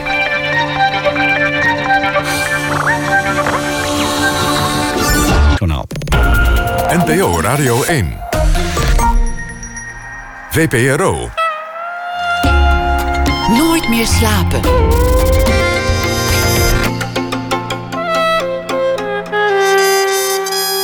Met Pieter van der Wielen. U luistert naar Nooit meer slapen. Arthur Umgoven is schrijver, muzikant en cabaretier. Hij zal deze week elke nacht een verhaal voor ons maken over de voorbije dag. Hij maakte in het eh, verleden cabaretprogramma's, Nederlandstalige albums. Debuteerde al in 2006 als schrijver. En zijn laatste boek verscheen eerder dit jaar, Paradise Village. Welkom uh, Arthur uh, Umgoven in dit uh, programma. Ja, gisteren, uh, gisteren hebben we het gehad over de vluchtelingen. Sommige mensen vonden ons te cynisch. Dat kan ook. Dan vinden mensen je te cynisch. Nou ja, vooruit. En uh, toen zei je al van nou, ik doe het één keer deze week de vluchtelingen en daarna niet meer. Dus dat is dan, uh, dat is dan maar goed. Vertel ik eens. hoop maar dat ik nergens anders cynisch over ben vandaag. Ja, maar tegenwoordig, ja, cynisch. Ach, als je hardop zegt dat Sinterklaas niet bestaat, ben je ook al cynisch. Ja, precies. Vertel, wat kreeg heeft je bezig je, kreeg je berichten of zo uh, daarover? Over dat cynisch zijn? Ja, ja. Nou, ook niet heel veel hoor. Ik bedoel, oh, nee. Okay. Niks, niks om, maar goed, mensen die vonden het cynisch. Ik weet, ik weet niet eens meer wat er zo cynisch was, maar ja, ik vond het ook niet. cynisch. Nee. Realistisch, daar spreek ik zelf altijd liever van. Maar goed, ehm, we gaan het over iets anders hebben. Wat, wat was het voor dag en wat heeft je bezig gehouden? Oké. Ik, ehm, ik bracht vanochtend mijn dochter naar het station. Uh, ze ging met de klas naar Parijs met de Thalys. Terwijl ik eruit zwaaide zag ik beelden voor me van gemaskerde mannen met kalasjnikovs. En ik moest denken aan de tijd dat ik studeerde in Groningen... en eens per maand de trein nam vanuit Den Bosch. Steeds als we in de buurt van Bijlen kwamen... en de trein afremde voor die grote bocht die je daar hebt... sloeg de angst toe. De enkele keer dat de trein helemaal tot stilstand kwam... wist ik het zeker. We zijn gekaapt. De terreurbeweging RMS bestond uit jonge Molukkers... die overigens zeer terecht teleurgesteld waren... in hoe Nederland hun en hun ouders had behandeld. Zij vonden dat Nederland haar belofte na moest komen... namelijk een eigen staat stichten op het eiland Ambon. Toen duidelijk werd dat dat niet ging gebeuren... zochten zij hun heil in geweld. Terreurgroepen proberen iets vast te houden wat aan het wegglijden is. Ze voeren een achterhoedegevecht, want uiteindelijk worden ze ingehaald door de veranderingen waartegen ze zich juist verzetten. Of het nou gaat om de IRA, of de ETA, of de RAF, of de FARC, of de IS. Hoe heilig het doel ook, het vergaat ze zoals het alles vergaat in het leven. Eerst is er de opkomst, dan de bloei, het verval en soms de wedergeboorte. Het jammer is alleen dat ze je op het verkeerde moment kan tegenkomen. Ik hebte mijn dochter dat ze het beste onder de bank kon duiken... mocht er iemand met een pistool gaan zwaaien. Toen ik op kantoor was, kocht ik een krant, sloeg hem open... en las over een interview met Felix Rottenberg... waarin hij uithaalt naar partijleider Samsung. Ook een duidelijk symptoom van verval. Mensen gaan elkaar in het openbaar de schuld geven. De Partij van de Arbeid gaat ten onder aan haar eigen succes. De arbeider is geëmancipeerd, er is een minimumloon... er een ziektekostenverzekering, kinderarbeid is afgeschaft. Ja, wat heeft het nu nog voor zin om op de Partij van de Arbeid te stemmen? Ik vond eigenlijk dat Samson en in zijn kielzog, Dijsselbloem en Ascher dat wel goed hebben aangevoeld. Zij willen de partij veranderen. En ik vond het moedig dat ze besloten samen te werken met de gezworen vijand, de VVD, en niet bleven hangen in principes. Rottenberg wil terug naar vroeger, naar het socialisme van de jaren 50, 60, de onaantastbare dogma's en is daarmee in feite reactionair. Net als Hans Spekman.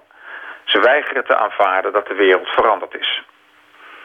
Michail Gorbachev heeft daar ooit iets moois over gezegd. En ik citeer... Ik geloof dat slechts hij in gevaar is die niet reageert op het leven.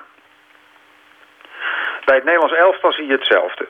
Ook hier lopen allerlei Rottenbergs rond die vinden dat Nederland altijd aanvallend moet spelen... ongeacht de kwaliteit van de eigen spelers of die van de tegenstander. Maar de wereld is veranderd. De gouden generatie wordt oud, de nieuwe is er nog niet klaar voor. Zo gaat dat nou eenmaal is niks om je over op te winden. Hoogstens een reden om met melancholie terug te denken aan die vorige twee WK's. En je ziel en leidzaamheid te bezitten. Op een dag gaan we echt wel weer winnen. We zijn aanbeland in de stilte tussen twee delen. De stilte tussen het Adagio en het Adante. Teleurgestelde fans van het Nederlands elftal raad ik aan voorlopig even een andere sport te kiezen. Atletiek of wielrennen bijvoorbeeld. Sowieso is enig opportunisme als fan van wel handig. Feitelijk moet je doen wat beurshandelaren doen. Instappen als er nog groei in zit, uitstappen vlak voor het voorbij is. Rukzichtloos zijn. Verval zie je ook bij U2 dat vanavond optreedt in Amsterdam. Of vooral bij Bono, wiens messiaanse imago aan het slijtage onderhevig is. Weer die preek, weer dat beroep op solidariteit... dat ongeloofwaardiger klinkt met elk miljoen aan ontweken belasting. Maar ook nu weer, geen reden om boos te worden of teleurgesteld te zijn. Reden om hun muziek nog eens op te zetten. Still haven't found what I'm looking for. In the name of love, Vertigo. En ook geen reden om ze trouwens helemaal af te schrijven... want soms lukt het mensen om zichzelf opnieuw uit te vinden.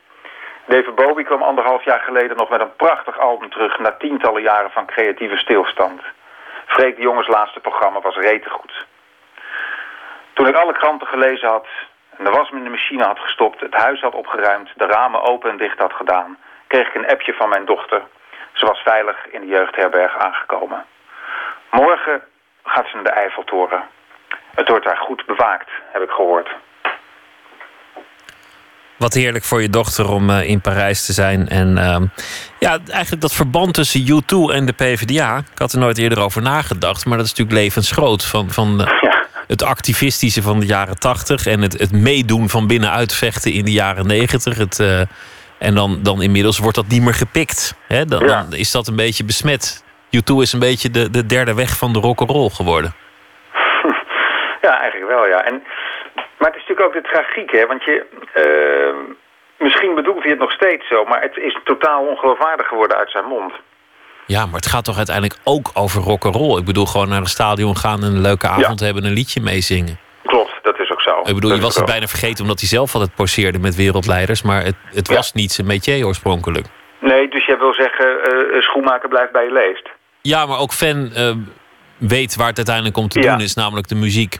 Ja, precies. Ja, ja, klopt. Ja, want hier is toch... Ik, ik, weet de laatste... Ik heb vorige niet helemaal meer, maar... Uh, ze hebben natuurlijk ontzettend veel hele mooie muziek gemaakt. Als je ervan houdt, is het volgens mij precies nog wat het was. Dus dan kan je gewoon nog naar dat stadion. Hou jij er niet van? Nou, ja, ja och, ik, ik heb er geen hekel aan, maar ook niet specifiek. Ik bedoel, Ah, ja. ik, ach, U2, ja, het, het bestaat, toch? Ja, ja, ja, ja, ja, ja. Ah ja. Arthur, dankjewel. Hele goede nacht. Morgen graag weer een verhaal. En uh, voor nu een hele goede nacht. Niet, uh, geen zorgen maken over je dochter. Oké, okay, dankjewel. We gaan luisteren naar uh, de Eagle Rock Gospel Singers. En het nummer heet Crying.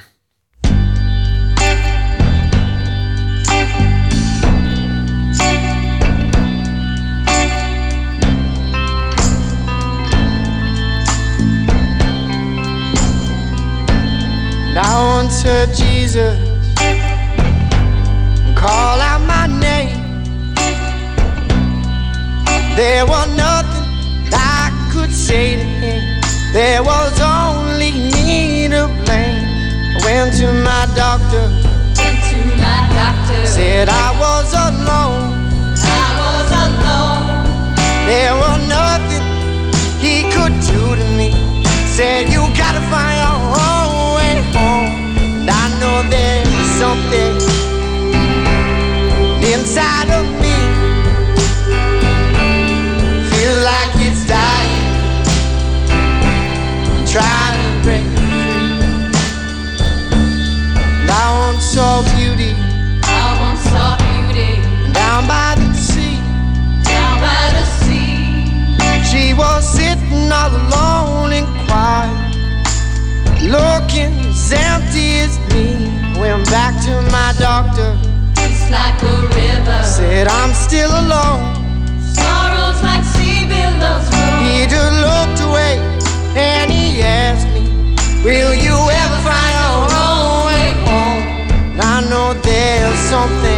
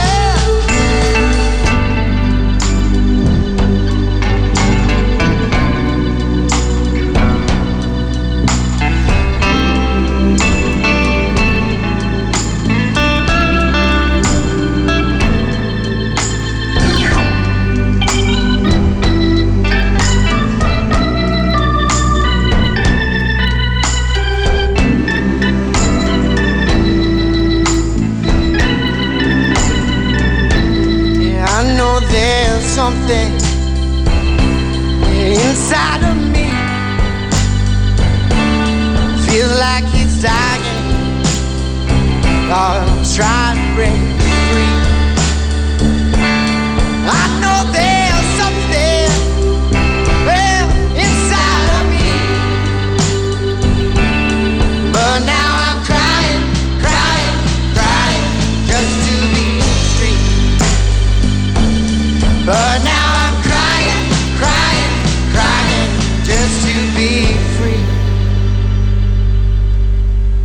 Eagle Rock Gospel Singers van hun onlangs verschenen debuut. En het eh, nummer heet Crying en dat debuutalbum heet Heavenly Fire. Nooit meer slapen. Een straatkunstproject uit frustratie geboren. De naam is Moving People. Grafisch ontwerper Saskia Stolz zag maanden geleden al de beelden van verdronken vluchtelingen in de Middellandse Zee. En ze dacht: ik moet zelf iets doen. De komende weken verspreidt ze tienduizenden miniatuurvluchtelingen door Amsterdam en Den Haag. En Nicolaou ging met Stolz en haar collega's op pad en keek wat de voorbijgangers er eigenlijk van vonden. Want jullie, hebben- ja, jij hebt je handen nog vrij, of niet? Je hebt veel tassen bij je. Zal ik anders tas, en mijn, en mijn tas mee, extra meenemen? Ja, kan dat? Ja, maar je hebt ook nog eh, wat op Ja, Saskia Stols. We staan voor de Openbare Bibliotheek in Amsterdam. Wat is het plan? Eh, we beginnen hier eh, met een volgende verspreidingsfase. We hebben vorige week al een aantal eh, duizenden beeldjes hebben verspreid door de stad, Amsterdam en Den Haag. En eh, we gaan nu verder. Is er een tactiek? Is er een strategie? Nou, de, de tactiek is eigenlijk dat de beeldjes eh, op plekken staan waar je ze goed kan zien. Waar ze stevig zitten. Waar je er niet snel tegenaan schopt. eh, en waar heel veel mensen ze natuurlijk eh, kunnen bewonderen. Oké, nou, ik help mee. Ja, leuk. Ja, zullen we anders op de trap hier beginnen? Bij de, want hier is veel plek en ik denk dat er dadelijk vrij veel mensen hier naar binnen gaan. En eh, dit is een mooie lege trap, dus hier, hier vallen ze op, want ze hebben mooie felle kleurtjes. Wie, wie zijn dit? Eh, dit zijn Lin en Remy. Zij zijn eh, gevlucht uit Rwanda. En ehm, zij zijn nu in Nederland al heel lang. Maar ehm, zijn vrouw, dus de moeder van Remy, die zit gevangen in Rwanda. Zij was presidentskandidaat. En ze zijn ongeveer, ik zou zeggen, 10 centimeter Ja. hoog. Klopt, 10 centimeter zijn ze allemaal ongeveer. Ja, ze zijn allemaal in verhouding. Hoe zijn die beeldjes gemaakt? We hebben alle tien vluchtelingen geïnterviewd. En naar aanleiding van de interview hebben we dan een pose bedacht. Daarvan hebben we een 3D-scan gemaakt. Die is weer door een mallenmaakster, zijn er mallen van gemaakt. En de mallen zijn naar de sociale werkplaats gegaan. En daar gieten ze met de hand de 10.000 beeldjes. Dus een waanzinnige klus. Eh, en ze worden ook met de hand beschilderd. Dus ze zijn nog steeds bezig ook hoor. Dus ze, ze zijn nog niet klaar. Deze zijn pas net droog eigenlijk. Ja, ja, want ze worden, vanmiddag wordt weer een volgende lading gebracht. En dat gaat nog een paar weken duren. Wel apart. Ja, waar, wat doen jullie het voor? Zomaar. Dit zijn vluchtelingen. Oh, op die manier. Ik denk dat heeft toch een betekenis. Ja, dit. ja, ja. leuk man. En dat verspreiden ze door heel Amsterdam. Er komen er in totaal 10.000. Dat meen je niet. 10.000 vluchtelingen. En dus jullie zitten overal zo'n poppetje in? Ja. Wat gaat dat wel niet kosten? Dan kun je beter aan voeding geven dan voor die mensen. Ja. Wel leuk. Ja, een van de aanleidingen was een half jaar geleden toen we dit bedachten. Die boterhamp waarbij 800 vluchtelingen verdronken. Eh, en daar de Twitterberichten over kwamen van mensen die zeiden... nou, gelukkig, het zijn er weer 800 minder. En toen dacht ik, nou, dit kan niet. Dat je, je- kunt ook niet zo denken als je niet realiseert dat het mensen zijn. Dat je, je praat nu blijkbaar over iets wat niks met jou te maken heeft. Maar het zijn medemensen. En toen kregen we ontzettende behoefte om daar iets, iets mee te doen. Waarom zouden mensen dat soort dingen zeggen? En ook nog de Uit lucht angst. ingooien? Ja, ik denk pure angst. Mensen zijn blijkbaar zo bang voor wat er zou kunnen gaan gebeuren als er eh, vluchtelingen hier naartoe komen. Banen inpikken, of het zijn IS-strijders, of weet je, er wordt allerlei wilde fantasieën. Ja, en ik, ik snap de angst ook. Weet je, het is ook, eh, het, het, alles is bedreigend als, het, eh, als er verandering plaatsvindt. Ehm, maar dan nog steeds kan er nuance aangebracht worden in het gesprek. Vraag, vraag wil ik eh, RTL of... eh, Nee, het is VPRO, Radio 1. Radio 1, nou. Wat, wat doen jullie hier? Wij eh, komen ze met heel schoolgroepje naar de bibliotheek. Jullie leren Nederlands. En wij eh, leren Nederlands taal, B1 en B2. Hebben jullie de poppetjes gezien hier, de beeldjes? Ja, wij weten heel overal. Wat stellen ze voor? Wat denk je? Ik denk vluchtelingen. Klopt dat? Ja, dat dacht ik al. Ja, dat is eh, echt een eh, mooie stem. Een vluchteling, eh, mensen kunnen helpen en eh mee... Ja, klopt, inderdaad. Wat zei je? Dat zij ook het recht hebben om hier te zijn. Ja, vind je dat meteen zo uitstralen? Ja, ik vind het wel. Dat zag ik al gelijk. eh, ja. Intuïtief eigenlijk, want Ja. zonder dat je precies weet wat ja, het is. nee, ik had het al gelijk door. of je nou links of rechts bent, iedereen vindt alles wat heel klein is, dat vind je leuk. Dus een kaboutertje of uh, babysokjes of weet je, alles wat mini is, daarvan denken mensen, oh wat lief. Um, en daarom hebben we voor De Veldersman. Ja. Uh, dus daarom hebben we mm, op goed moment voor deze forum gekozen. Omdat, we, omdat je in eerste instantie eigenlijk daarmee waarschijnlijk bij heel veel mensen een, een eerste sympathieke reactie krijgt. Dus je gebruikt eigenlijk de strategie die reclamemakers ook gebruiken om mensen te lokken. Je denkt na over, oké, wat vinden mensen nou altijd leuk? Dat zijn dingen die klein zijn, mm mini Ja. En dat zet je in. Ja, maar het is niet helemaal met reclame te vergelijken. Omdat um, reclame wil echt iets verkopen. En wij verkopen geen vluchtelingen. We maken ze ook niet mooier dan ze zijn. We vertellen hun verhalen. Dus eigenlijk hebben we eerder een platform willen bieden. Uh, waarop de verhalen te lezen zijn en verspreid kunnen worden. En ik geef toe, er zit een forum aan waarvan je kan zeggen... nou, dat heeft wel iets van een strategische reclamegedachte... Maar dat is ook niet per se negatief. Ik kan me voorstellen dat jullie een vergadering hebben gehad en dachten van ja, hoe gaan we de meeste impact krijgen? Ja, naar vergadering, ja. We, de, de, nou, nee, eigenlijk niet. Nee, het is, uh, het is eigenlijk uit frustratie geboren, het idee. Op zondagochtend, toen ik het bericht over die vluchtelingen las uh, die, die um, verdronken waren. Um, toen ontstond dat idee. Dus het is ook niet met een hele groep mensen, dus zeg maar zo helemaal, we gaan brainstormen. We hebben er daarna wel over gebrainstormd, hoe kunnen we dit nu zeg maar echt zijn handen en voeten geven. Maar het is heel puur ontstaan eigenlijk. Ja, ik denk dat we even meer richting het station gaan. Er zijn wat meer mensen. Dan kunnen we even kijken of daar nog mooie plekjes zijn.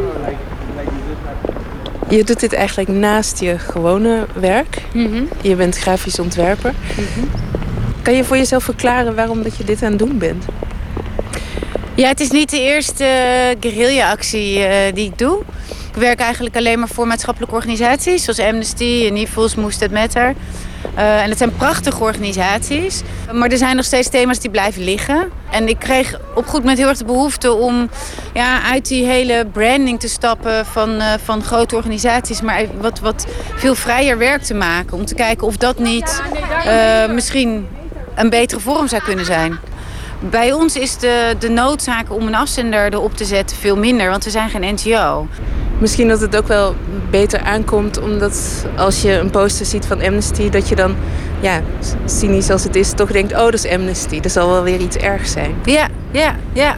Ja, en dat is, dat is dus jammer, omdat, uh, omdat ik ook bij Amnesty, die doen natuurlijk fantastisch werk. Maar ja, die moeten soms keuzes maken uh, in, in campagnes. En je hebt natuurlijk ook de gekke campagnes, dus het is niet zo dat het... Uh... Het zegt ook meer ja. over ons mensen. Dat je op een gegeven moment gewend raakt aan een boodschap. Ja. En dat het dan dus ja, niet meer zo. aankomt. Je, je weet gewoon, oh ja, Amnesty, mensenrechten. Ja, uh, nu even geen tijd. Ja, nou ja, Amnesty Mensenrechten, daar zouden ze denk ik heel blij mee zijn. Maar nu even geen tijd is dan... Uh, ja. ja, ik denk wel dat we met het Power of Art proberen we elke keer ook nieuwe, een, weer een nieuwe vorm te bedenken. Dus het kettingje wat ik om mijn nek heb, dat is een uh, naam van een overleden kindje in Gaza. Daarvan hebben we er honderd uh, gemaakt en allemaal uniek. Uh, dus dat is weer iets heel anders. Dus dat is geen guerrilla-actie op straat, maar dat is weer een hele andere vorm. Ja. Mooi? Grappig. Ik vond ze wel grappig. Oh, ik heb zo in detail nog een beetje bekeken. Ze zijn wel mooi afgewerkt, mooi, uh, mooi gemaakt. Weet ja. u ook waar ze voor staan? Nou, één zat te bidden. Hè. Volgens mij zit ze allemaal een beetje in een rust of een meditatieve houding. Ja, het zou betekenen dat uh, je in het leven moet nadenken. Toch? Hello, my dear. How are you? Fine. You're taking pictures? Looks like it, doesn't it? What do you think? Moving people. So whether it's uh, about refugees or not, I don't know. Ik denk dat mensen van uh, Syrië. Van Syrië? Syrië. Ja, je ziet hier die poppetjes. Normaal zie je bijna niks hier. Normaal is het gewoon leeg. Ik denk dat heel veel mensen zich de afgelopen tijd enorm machteloos voelen en Mhm. gevoeld mm. hebben. Ik heb interviews met fotografen gehoord mm. die zeiden... ja, ik maak al tien jaar foto's van vluchtelingen... maar het helpt allemaal niet. Er verandert helemaal niks. Dus dat gevoel van machteloosheid... Mm. Heb jij dat ook of is dit nu weg door deze actie? Of Ja, helpt zeker- zoiets dan? Ja, het is zeker niet weg. En, dit- en weet je, dit is natuurlijk echt een, een druppel op een gloeiende plaat. Aan de andere kant, heel veel druppels laten hem heus wel afkoelen. Eh, ik ben iets minder pessimistisch, omdat ik denk wel dat er, in, zeker in Nederland, maar ook in Duitsland, zie je wel echt iets gebeuren. Eh, die machteloosheid wordt nu omgezet in de mensen die, die juichen dat, eh, dat de vluchtelingen binnenkomen. En ik krijg tranen in mijn ogen als ik het zie. Omdat ik denk, oh wat, wat ontzettend lief dat je dat doet met een hele groep. Dat is zo'n overwinning ten opzichte van een groep neonazies, weet je, die dan die, die natuurlijk er anders over denken. Eh, ik, die, die beweging zie je in Nederland ook. Dat mensen worden zachter. En ik, dat, daar is de tijd ook naar. Dat, dat je wordt solidairder en eh, het wordt humaner. Ja. Dus ik ben wel positiever gestemd, ondanks de negatieve berichtgeving. Ja, die bedoelde jij. Dat is mooi. Groene. Ja, Ah, die groene. Ja? Ja. ja, daar is een groene muur en daar lopen een heleboel mensen van en naar het station. En eh, dat is een prachtig eh, stukje, want het is ook qua muur rustig, dus daar vallen ze lekker op. Het is ook wel symbolisch, zo'n muur. Ja, inderdaad. Dit is Inas. En eh, je ziet het beeldje waarbij ze haar hoofddoek van haar hoofd eh, trekt. Zij is gevlucht uit Irak. En zij wilde heel graag hier aarden. En had heel veel moeite mee, want ja, je hebt toch echt alles achter je gelaten. En ze droeg een hoofddoek, omdat ze moslim is. En op een goed moment dacht ze, ik doe die hoofddoek af. Want het helpt niet. Weet je, ik- niemand zegt hallo tegen me bij de bakker. En toen heeft ze hoofdstuk afgedaan en ze zei het was een wereld van verschil. Ineens gaan mensen met me praten. En dat vond ik zo symbolisch. En, maar ik dacht ook wel van, we moeten ons ook realiseren dat dat aan de hand is. En wat het met mij gedaan heeft, is dat als er nu iemand bij de bakker binnenkomt in hoofddoek, dan zeg ik juist heel bewust goedemorgen. Om even, weet je, dat, en dat, dat zijn dus hele kleine dingen. En dat is misschien ook wat ik net bedoelde. Ook al is dit een hele kleine actie, het kan je soms even triggeren om je eigen gedrag te veranderen. En dat, als heel veel mensen dat zouden doen, dan helpt dat.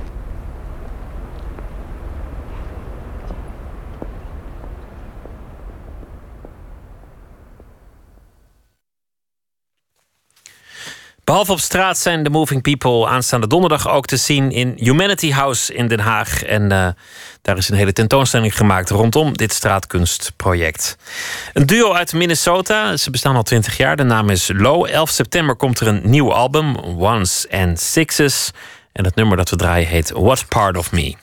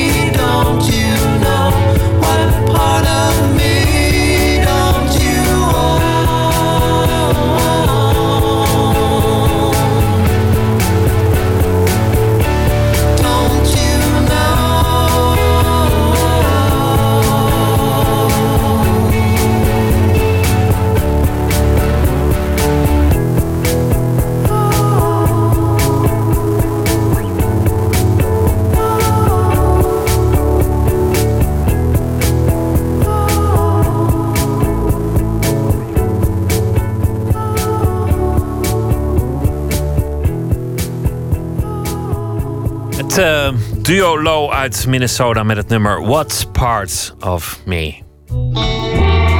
Nooit meer slapen. Het nieuws galmt nog na en uh, de schok is groot in de literaire wereld. Joost Zwagerman is uh, afgelopen avond overleden. Anton de Goede is onze nachtcorrespondent. Anton, goeienacht. Goedenacht, Pieter. Ja, het verschrikkelijke nieuws. Eh, want hij is niet alleen overleden, maar ook door eigen hand. Eh, zelfmoord. Eh, door eigen hand was notabene de titel die hij gaf aan een boek essays en interviews uit 2005. zelfmoord en de nabestaanden. Joost Zwagerman is er niet meer. De dichter, de schrijver, de essayist. Iedereen heeft zijn herinneringen een enorme dreun. Ehm, net op de dag dat zijn boek over beeldende kunst zou verschijnen. Het, uh, boek ligt hier, uh, ligt hier voor me. Hij was uitgenodigd. Hij zou volgende week uh, komen. Een bundeling met essays over, over kunst. Essays, essays schrijven was meer zijn, zijn stil geworden de laatste tijd. Laten, laten we het eerst hebben over de gedichten. Want hij was bezig met een project waar vanwege dat project had hij veel contact met de redactie recentelijk. Een, een reeks gedichten die hij had geschreven over God. Die hij nog Mhm. zou inspreken om in dit programma eh, te, te laten horen aan het slot van de uitzending. Wat, wat Ja, kun jij was- vertellen daarover? Nou, daar kan ik alleen over zeggen dat hij inderdaad contact had. Hij, hij had steeds plannen. Hij, hij wilde heel graag een reeks gedichten brengen onder de titel Zwagerman waakt over God. Waarin hij naar eigen zeggen, al schrijvend, waakt over God en zijn onpeilbare en alomtegenwoordige afwezigheid. Dit zijn zijn eigen woorden. Ik citeer Joost nu verder. Mijn uitgangspunt daarbij was onder meer de uitspraak van de filosoof Sioran, de Franse filosoof. Die heeft gezegd: God heeft veel te danken aan Johann Sebastian Bach. Einde citaat. En dan schreef hij: Ik hoop natuurlijk dat ik, alles in verhouding, in Bachs voetsporen kan treden en een aantal gedichten heb gemaakt waar niet alleen de luisteraar, maar ook God zelf iets aan heeft.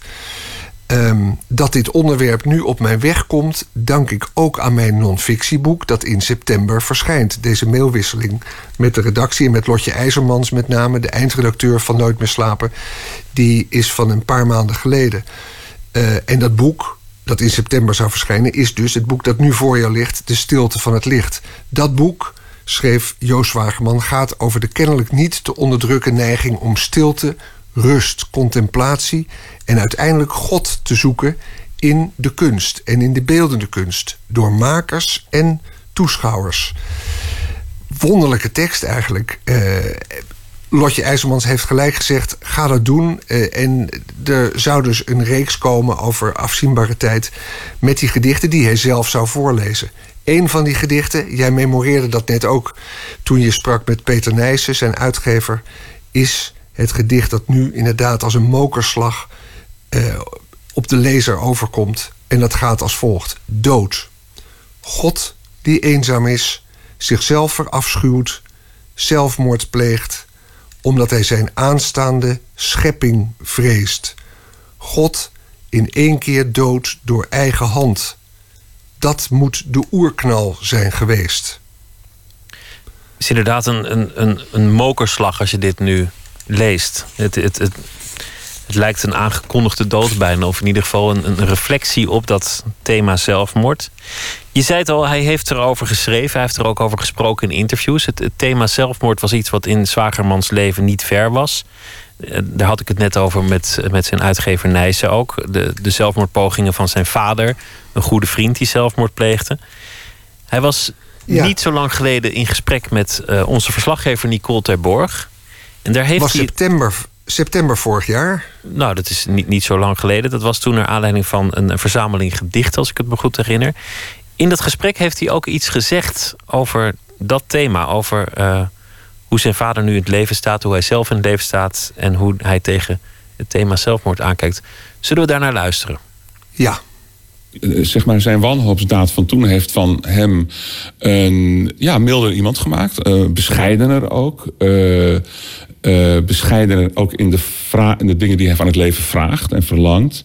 Relativerender. Dat hoop ik wel in het gedicht acht jaar te hebben geplaatst.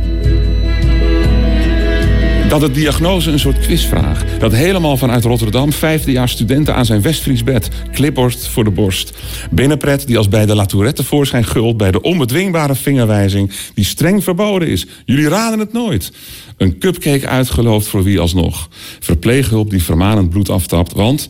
er staat een sanctie op de vreugde van de man... voor wie het woord deductie het oppimpen van gokken is. Een mooie spreker natuurlijk, een intelligente man. Iemand die, die, die de zware kant van het leven heel goed kende en onder woorden kon brengen. Maar ja, ik kende hem alleen maar professioneel. Ik weet niet hoe het met jou zat, Anton. Maar dan vond ik het altijd een heel vrolijke man ook, gek genoeg. Een, een amabele man met wie, het, met wie het gewoon heel prettig omgaan was. Ja, eh, ik heb hem niet zo heel lang geleden bij Boekhandel Scheltema geïnterviewd over Julian Barnes.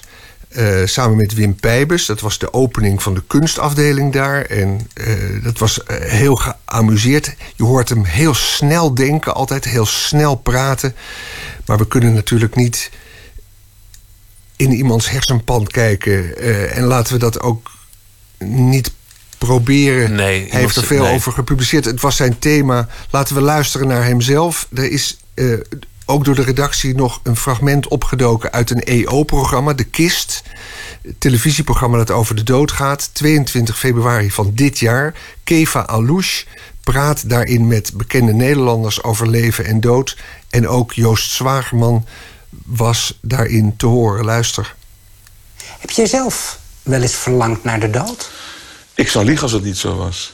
Dat, eh, maar ik, heb wel meteen, ik raakte wel meteen in de greep van een angst die ik voor die daad van mijn vader niet had.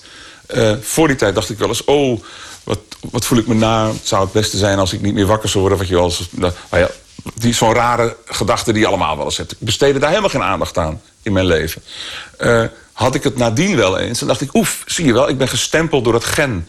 Ik heb dat meegekregen. Ja. Ja, ja. En heeft dit gegeven een rol gespeeld? Wij, wij- wij, wij weten eh, allemaal uit de publiciteit dat jij in 2011 Ja. dat het niet goed met je ging. Dat Ja. jij zelf in een depressie Ja, zat. ja, ja. ja, ja. Ehm, dit gegeven, heeft dat toen een rol gespeeld? Eh, was ik vrij bang, ja. ja. Eh, je stelt nu een vraag over die depressie. Ehm, later heb ik vrij...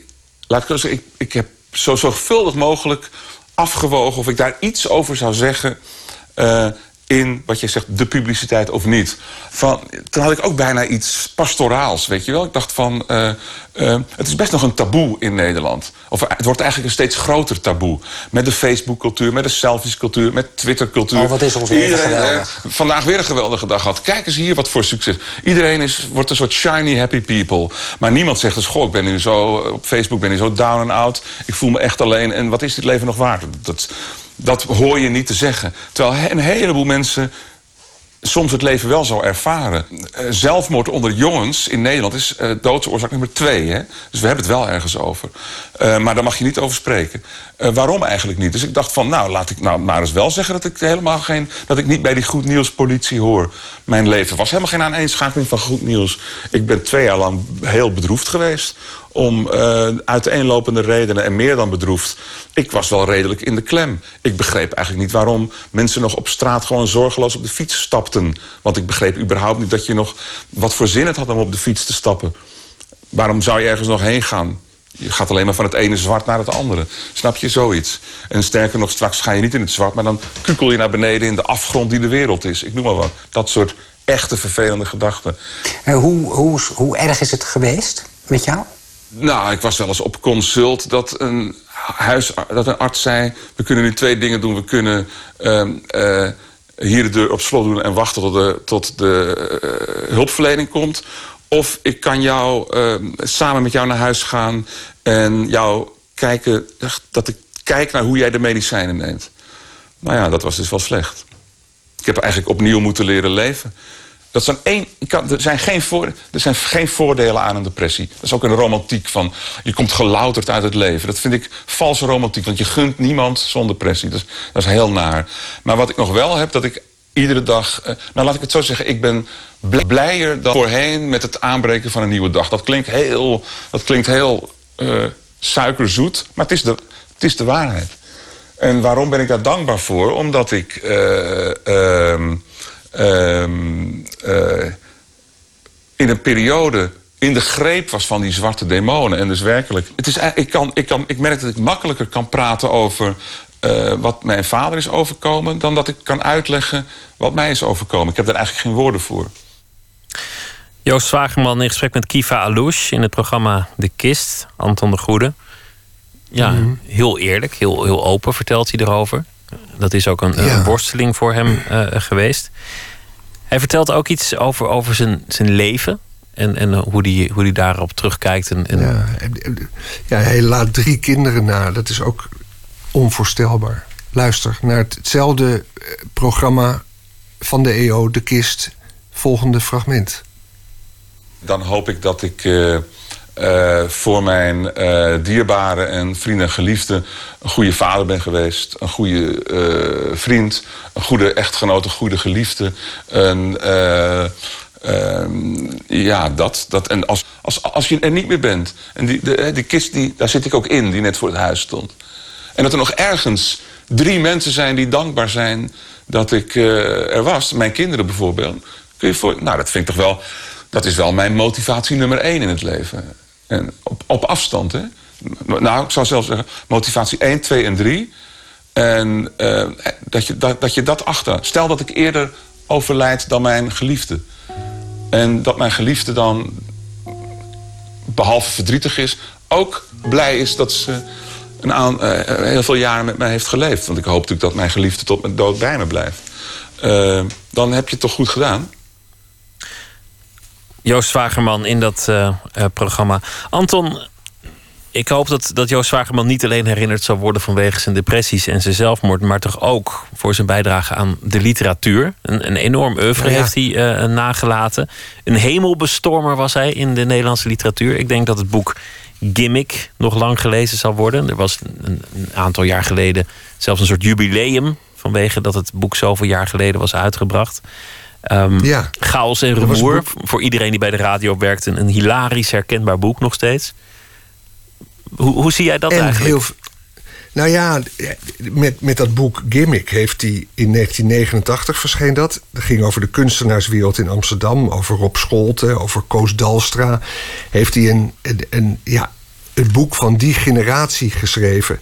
En dat zal, eh, dat, dat zal altijd blijven. En hij heeft zoveel geschreven. Waar ik nu aan moet denken zijn die twee dikke delen Americana.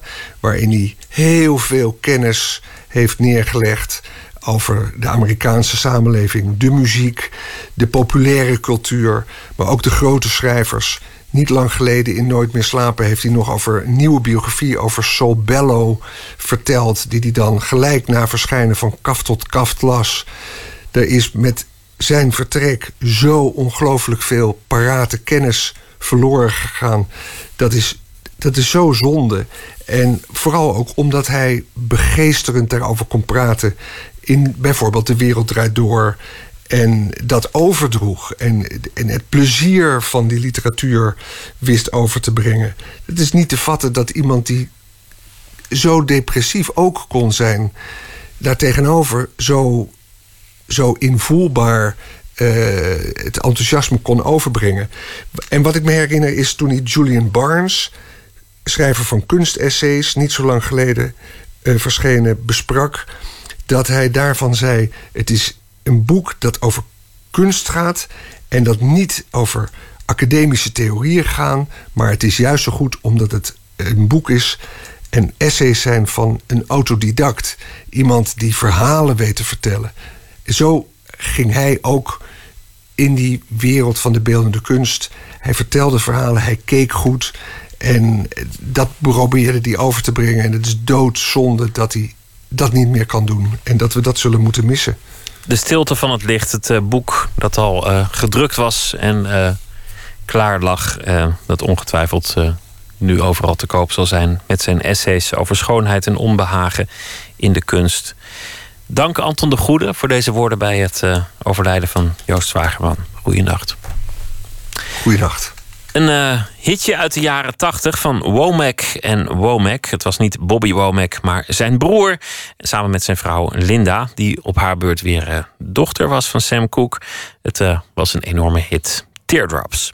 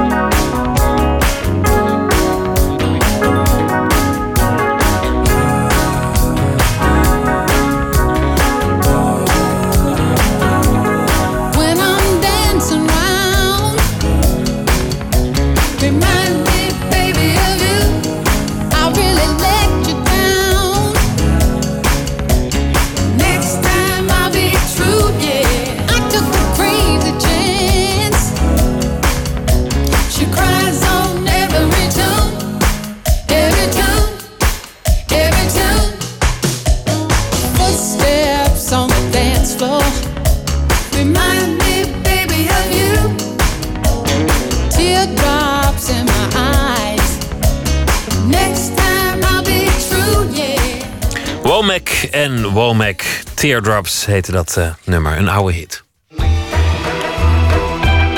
Nooit meer slapen. Een flinke domper voor galeriehouder Wim van Krimpen. De Escher-tentoonstelling stond gepland in kunsthal Citroën in Amsterdam... maar werd op het laatste moment afgeblazen wegens ruzie om de rechten. Fotograaf Koos Breukel hoorde dat en besloot meteen het gat op te vullen. In minder dan twee weken tijd bouwt hij in kunsthal Citroën nu... de grootste overzichtstentoonstelling van zijn eigen werk... en dat van zijn assistenten. Inge Ter Schuren ging als verslaggever naar Koos Breukel... tijdens de opbouw van die tentoonstelling. Dood? Ja. ja, als ik langskom, dan is het gebeurd hoor. Hier, net voor zijn dood. Ja. ja. Net voor zijn dood.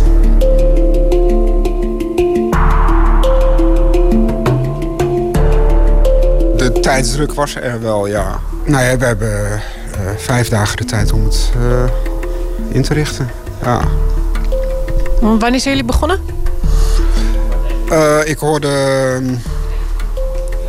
Ik hoorde woensdag. eh, dat die Escher tentoonstelling niet doorging. Dus toen heb ik eh, donderdag hem gebeld. En vrijdag waren we al eh, met transport van het kunst. Van, die, eh, van Kortman, de kunstopslag. en toen ja, zijn we zaterdag gaan uitzetten. En nu gaan we ophangen. Soms is het wel goed om dingen te doen onder een bepaalde tijdsdruk. Omdat je de hele tijd gaat nadenken. En, normaal gesproken wordt zo'n tentoonstelling ook helemaal vorm gegeven. En dat is dit niet. Het is gewoon at random, puur op intuïtie. En ehm, ja, dat is gewoon eigenlijk. Dus dat is eigenlijk wel, ja, dat wel heel bijzonder eigenlijk dat dat gelukt is. Koos Breukel staat bekend om de ongeposeerde portretten die hij maakt. Hij probeert iemand te vangen op het moment dat diegene zijn masker laat vallen. Breukel maakt jaarlijks honderden foto's. Maar slechts een enkel portret is zo bijzonder dat het na tien jaar nog steeds aan de muur hangt. Die portretten die eh, verklaren eigenlijk niks, maar je wil, je wil alles weten. En eh, je komt er eigenlijk niet bij, eh, bij wat. Je zit te kijken van wat is het nou voor persoon? Wat straalt hij uit? Wat is het? Is het een, een mysterie? Is het een pose? Is die persoon vrolijk? Is die bluesy? Of ja, het is gewoon. Je, je komt daar nooit achter. En dat zijn de beste foto's. Vroeger zeiden veel portret, eh, portrettisten van... eh, ja, eh, ik ben bezig met iemands psyche en dat is hem ten voeten uit. Of dan over ogen zeiden ze van dat zijn de spiegels van de ziel en zo. Ja, vind ik allemaal leuk gevonden, maar dat vind ik dus eigenlijk onzin. Ehm, het gaat mij erom dat ik er heel lang naar kan blijven kijken... en telkens weer verrast ben. En een lach vind je niet interessant. Eh, nou ja, ik heb wel eh, natuurlijk ook mensen lachend eh, gefotografeerd. Ja, die hangen hier eigenlijk helemaal niet bij. Dus eh, ja, dat blijkbaar... eh, ehm, ja, Maxima die lacht een beetje. Maar... ehm, nee, ik geloof dat die lach... nee, nee, ja, dat... ik vind dat lachen altijd... Dat is meteen al een soort masker, is dat. Vaak zijn mensen ook aan het lachen omdat ze nerveus zijn, maar dan kan je dat niet zien. En dat lachen, dat, ja, dat, dat is een soort eh, een, een, dun, maskertje eh, waar ik niet zo naar eh, zoek, eigenlijk. ehm. Hier achter ons eh, hangt een portret van Loes Luca. Het portret dat in de, de Lamar hangt. En ze heeft zelf over die foto eh, gezegd dat ze er niet zo vaak naar kijkt, omdat ze het nogal eh, confronterend eh, vindt. Heb je het idee dat mensen wel eens bang zijn voor het beeld dat jij van hen naar voren brengt? Ja, ik heb natuurlijk veel gesodemieten met mensen die helemaal niet blij zijn met hun foto. En ehm, ja, Loes Luca, wat zij zei inderdaad. Ze zei precies dat over die foto, maar zij voegde eraan toe. eh, de foto staat in, in een kast tussen alle andere dierbare spulletjes, zei ze. Dus ehm, ja, die foto is gemaakt eigenlijk vlak na de dood van haar man. En ehm, ja, zij, zij noemt mij eh, Koos Kreukel vanwege die foto. Dat vind ik ook wel heel grappig.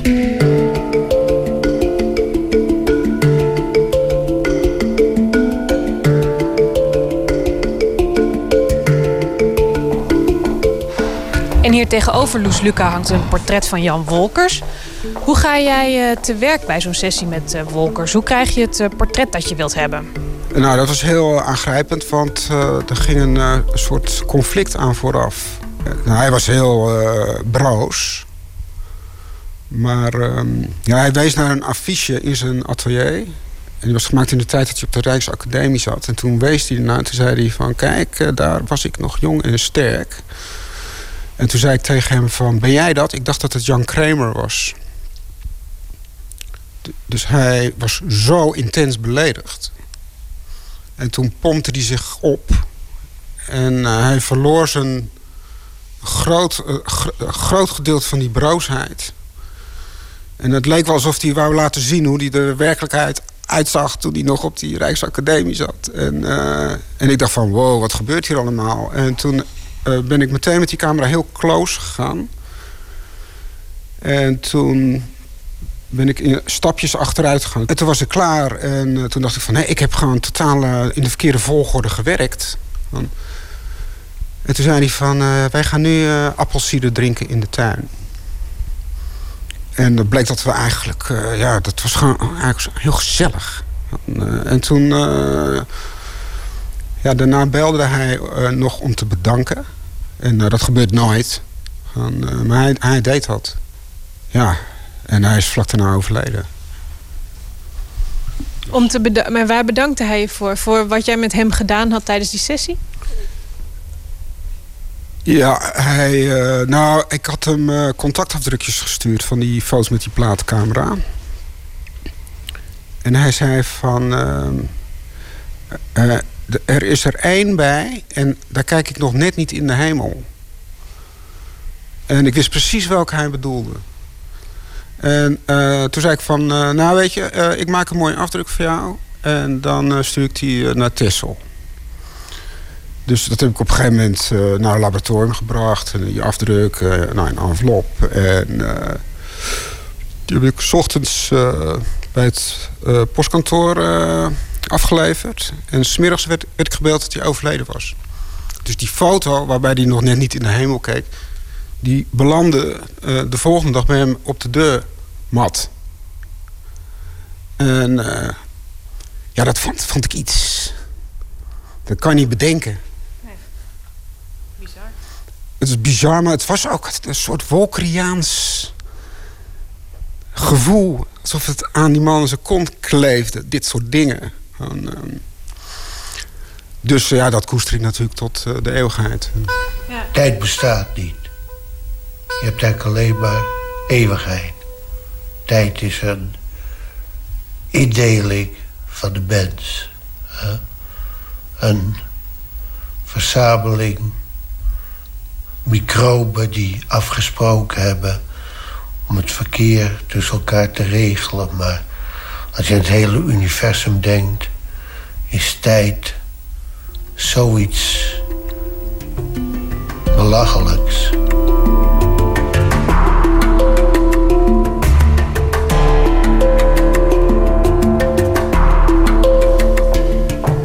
Hangt hier. Ja. ja. Galeriehouder Wim van Krempen hangt zelf ook in de tentoonstelling. Koos Breukel portretteerde hem in zijn huiskamerstudio. Zou die er nog zijn? Is Van Krimpen er nog? Rennen. Rennen, ja. Boven op het nieuws. Nou ja, ehm, misschien zie ik hem nog beneden, ja. Ik heb wel een mooi portret van Van Krimpen gemaakt. Ja, Oh ja. die, die komt hier in die foto. Want hij, eh, dat wil ik nog wel even laten zien. Ja. Hij zit namelijk eh, bij mij eh, thuis. Zit hij op een houten stoel. En eh, dit is dezelfde stoel. En die, ehm, die man die hier op die stoel zit, dat is Do. En die foto is gemaakt in Papua Nieuw-Guinea. Ik was daar met Roy Villeva. En eh, er was een oud soort verlaten ziekenhuisje en er stond één stoel. En eh, die heb ik meegenomen. En al die papa's die verklaarden mij voor gek. Wat ik natuurlijk ook ben. Eh, wie gaat er nou met een, een stoel... Wie gaat er nu een stoel meenemen naar de andere kant van de wereld? Eh, maar die stoel die is loodzwaar. Dat komt door het tropisch hardhout. Hij is heel mooi oker geworden. En het was een, een, echt een, een gebruiksvoorwerp. Het is een stoel zoals een stoel moet zijn, vind ik. En eh, die stoel die hebben ze gemaakt om eh, mensen te, daar ter plekke te kunnen behandelen voor, eh, tegen elefantiasis. Dus ik noem die stoel, die noem ik ook de elefantiasis. Wat is dat? Elefantiasis, dat is dat, die, dat ze heel, die hele dikke benen krijgen. En ook af en toe een hele dikke balzak. En dus die mensen hebben allemaal op die, stoelen, op die stoel gezeten... om daar in dat ziekenhuisje behandeld te worden. En ja, en nou heeft meneer Van Krimpen erop gezeten. En hebben zij geen stoel meer? Dus, nee, maar dat ziekenhuis was, uh, dat werd niet meer gebruikt. Nee, anders had ik het niet gedaan. Nee, ik ga geen uh, stoel meenemen van uh, elefantiaans patiënten. Mm. Inge ter Schuren in gesprek met Koos Breukel. Komende zaterdag wordt de tentoonstelling Scene geopend in Kunsthal Citroën in Amsterdam. Marieke Rijneveld is dichter, leest deze week elke dag een favoriet gedicht voor. Ze werkt uh, trouwens ook aan een debuutroman op dit moment. Ze heeft gekozen voor een gedicht van Erik Linder. En uh, het heeft geen titel, maar het komt uit de bundel Acedia.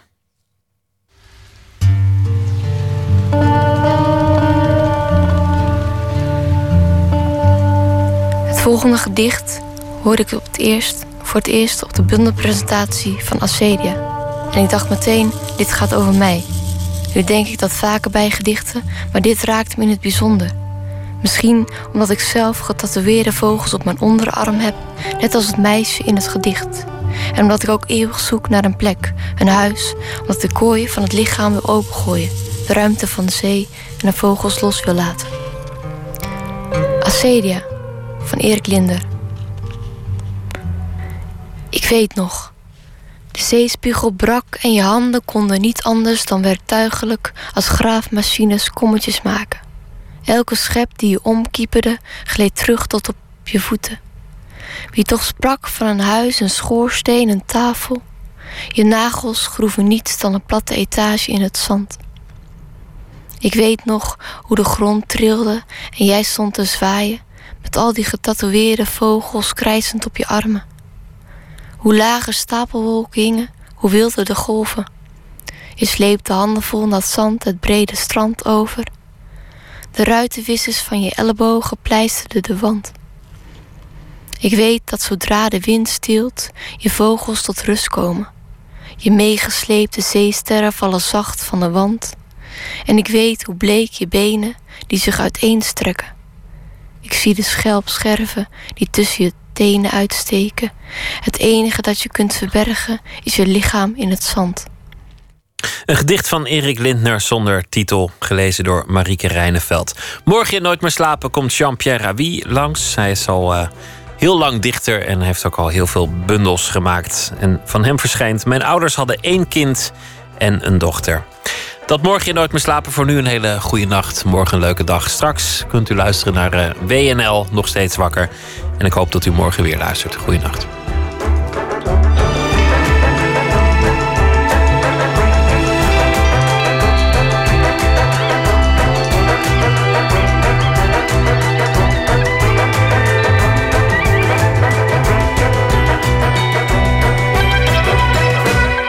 Op Radio 1, het nieuws van alle kanten.